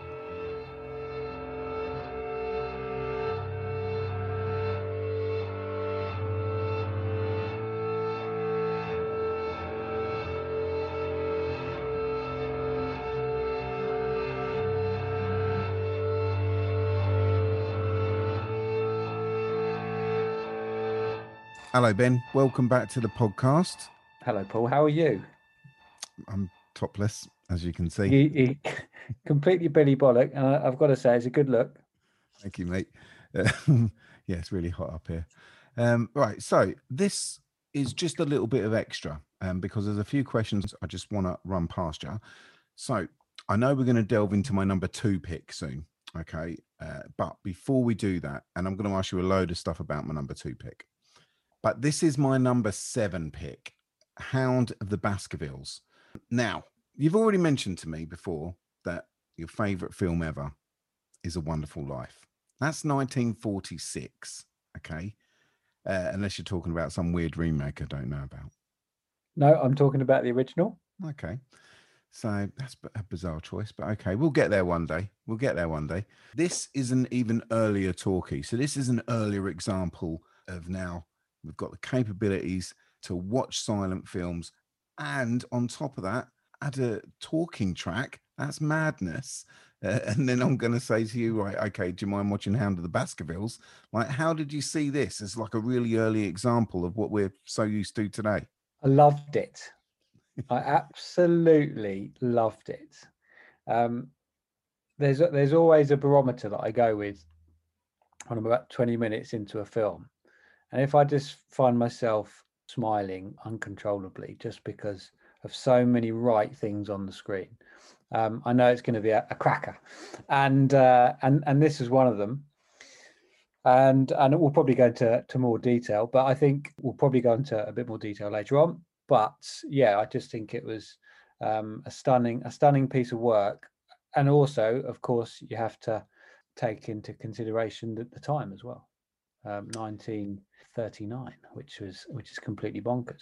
All right, so that's amazing. I'm so glad you enjoyed it because when I watched it, I just thought it's going to be oh, this. I'm this is going to be well deep in the also rans, but I gave it a go, and then I, when I went to sort of put it in the list, it was going above this all-time classic, above this all-time classic, and it sort of started creeping up there. And now, as I say, it's at number seven, so it's really high. I really regard this as one of the better films of this era. But I, the reason why I just was against it from the off is because I'm not happy with Sherlock Holmes. Don't like him as a character, which is probably me being so into horror and not into sort of other genres and detective stuff on telly.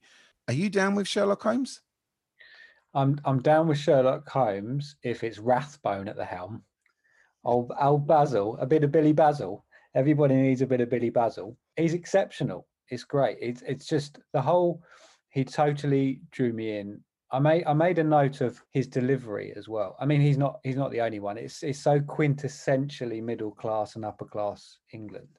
It's just everything's perfect, isn't it? In terms of the delivery, there's no. it's so crisp. Every line is delivered like they're on stage, which is brilliant. And even the cinematography is very stage like. I was making notes as as I was going and sort of looking at the perfect blocking of the dialogue uh, the dialogue scenes.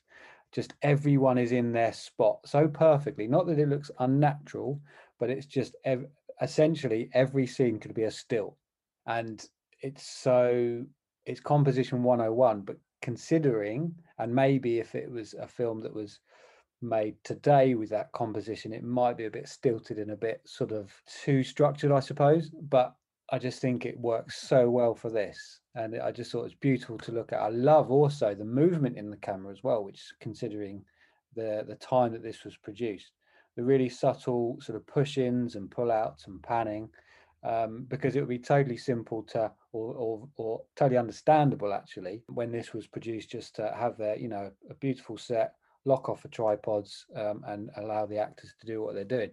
But there's so much thought going gone into the movement of the cameras as well. It's it's a it's a work of art, the whole thing. Um, and I know we were talking about Sherlock Holmes, so I'll circle back to that. Circle back to Basil Rathbone as a character. I would agree with you.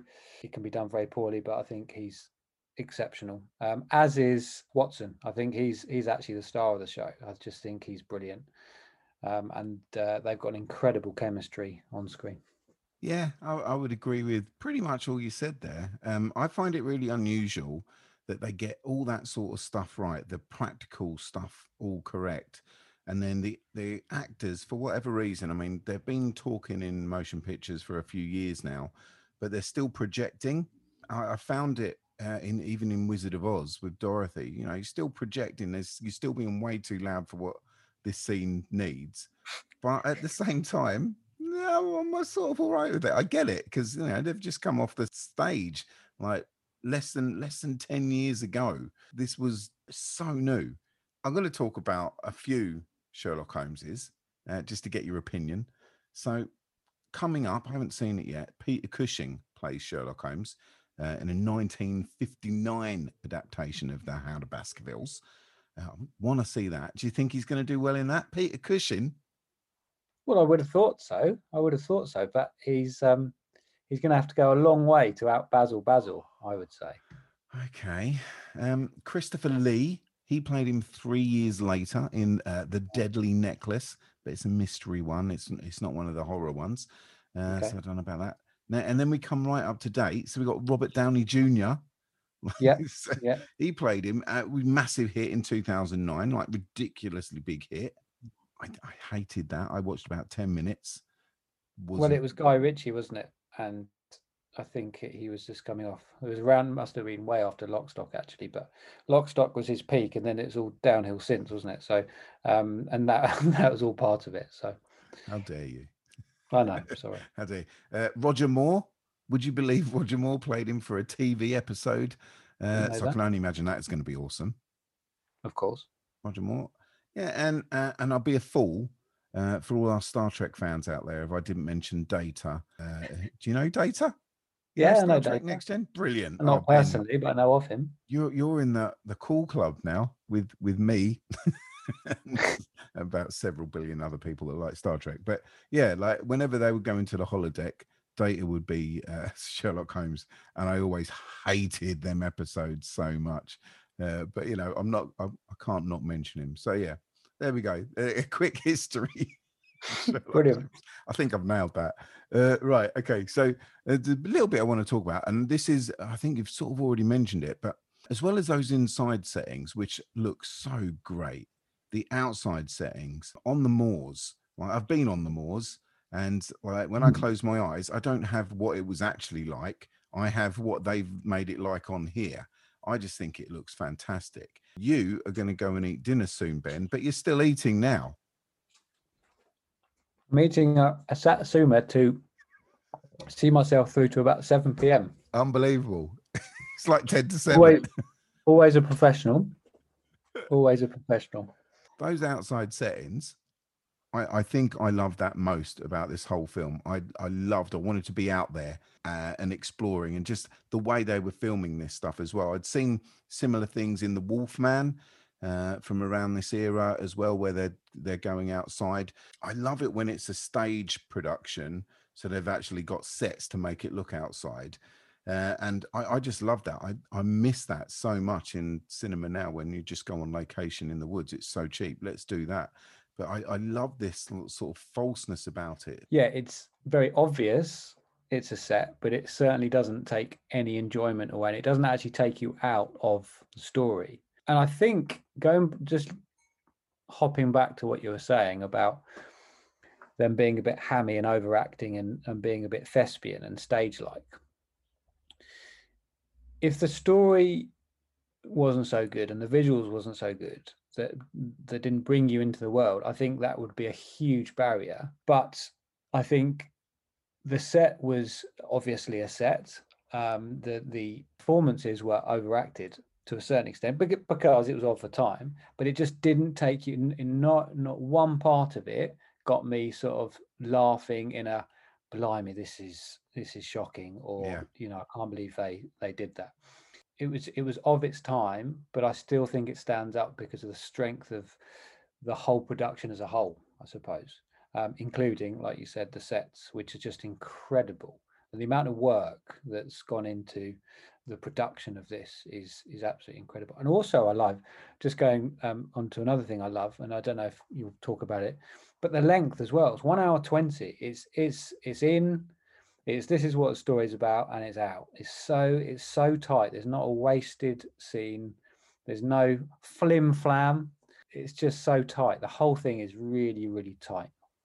which is why I would straight away recommend this for people that are on the fence uh, about going back to 1930s cinema. I, I really would. 1920s, I, I completely get it. A lot of it is hard work. But by the time you get to like the, the early 30s, before the Hays Code is introduced, you can actually get some real horror. And then after it's produced, things are, are toned down a great deal, but there is still like this magic warm feeling that I get from these films, which I, of course, just wheeling back now to Wonderful Life, your favorite film, it sort of amplifies that this feeling that you get from the Baskervilles film uh, and just sort of amps it right up and like, we want you to feel good, have at it, sort of thing. So, this is a stupid final question, Ben, but would you recommend this to a modern day audience? No. yeah, of course. Absolutely. Even though it's a comparatively short um, distance away from the 20s, it's, for me at least, um, it's it's hundreds of years. Uh, it's so watchable and it's so similar to what we have today that it's yeah it's it's compulsive viewing. Um, and I think that whether you're, I think that very old films, a lot of very old films, you would need to be a real film buff to get anything from them. You know, you have to be really interested in the history of film. This, I don't think that's the case, and I think that's that's how good it is. A film from um, 1946, still, I- could show this to anyone, and they'd still enjoy it, and that's uh, that's an incredible thing. Ben, I'll see you later for dinner. Beautiful.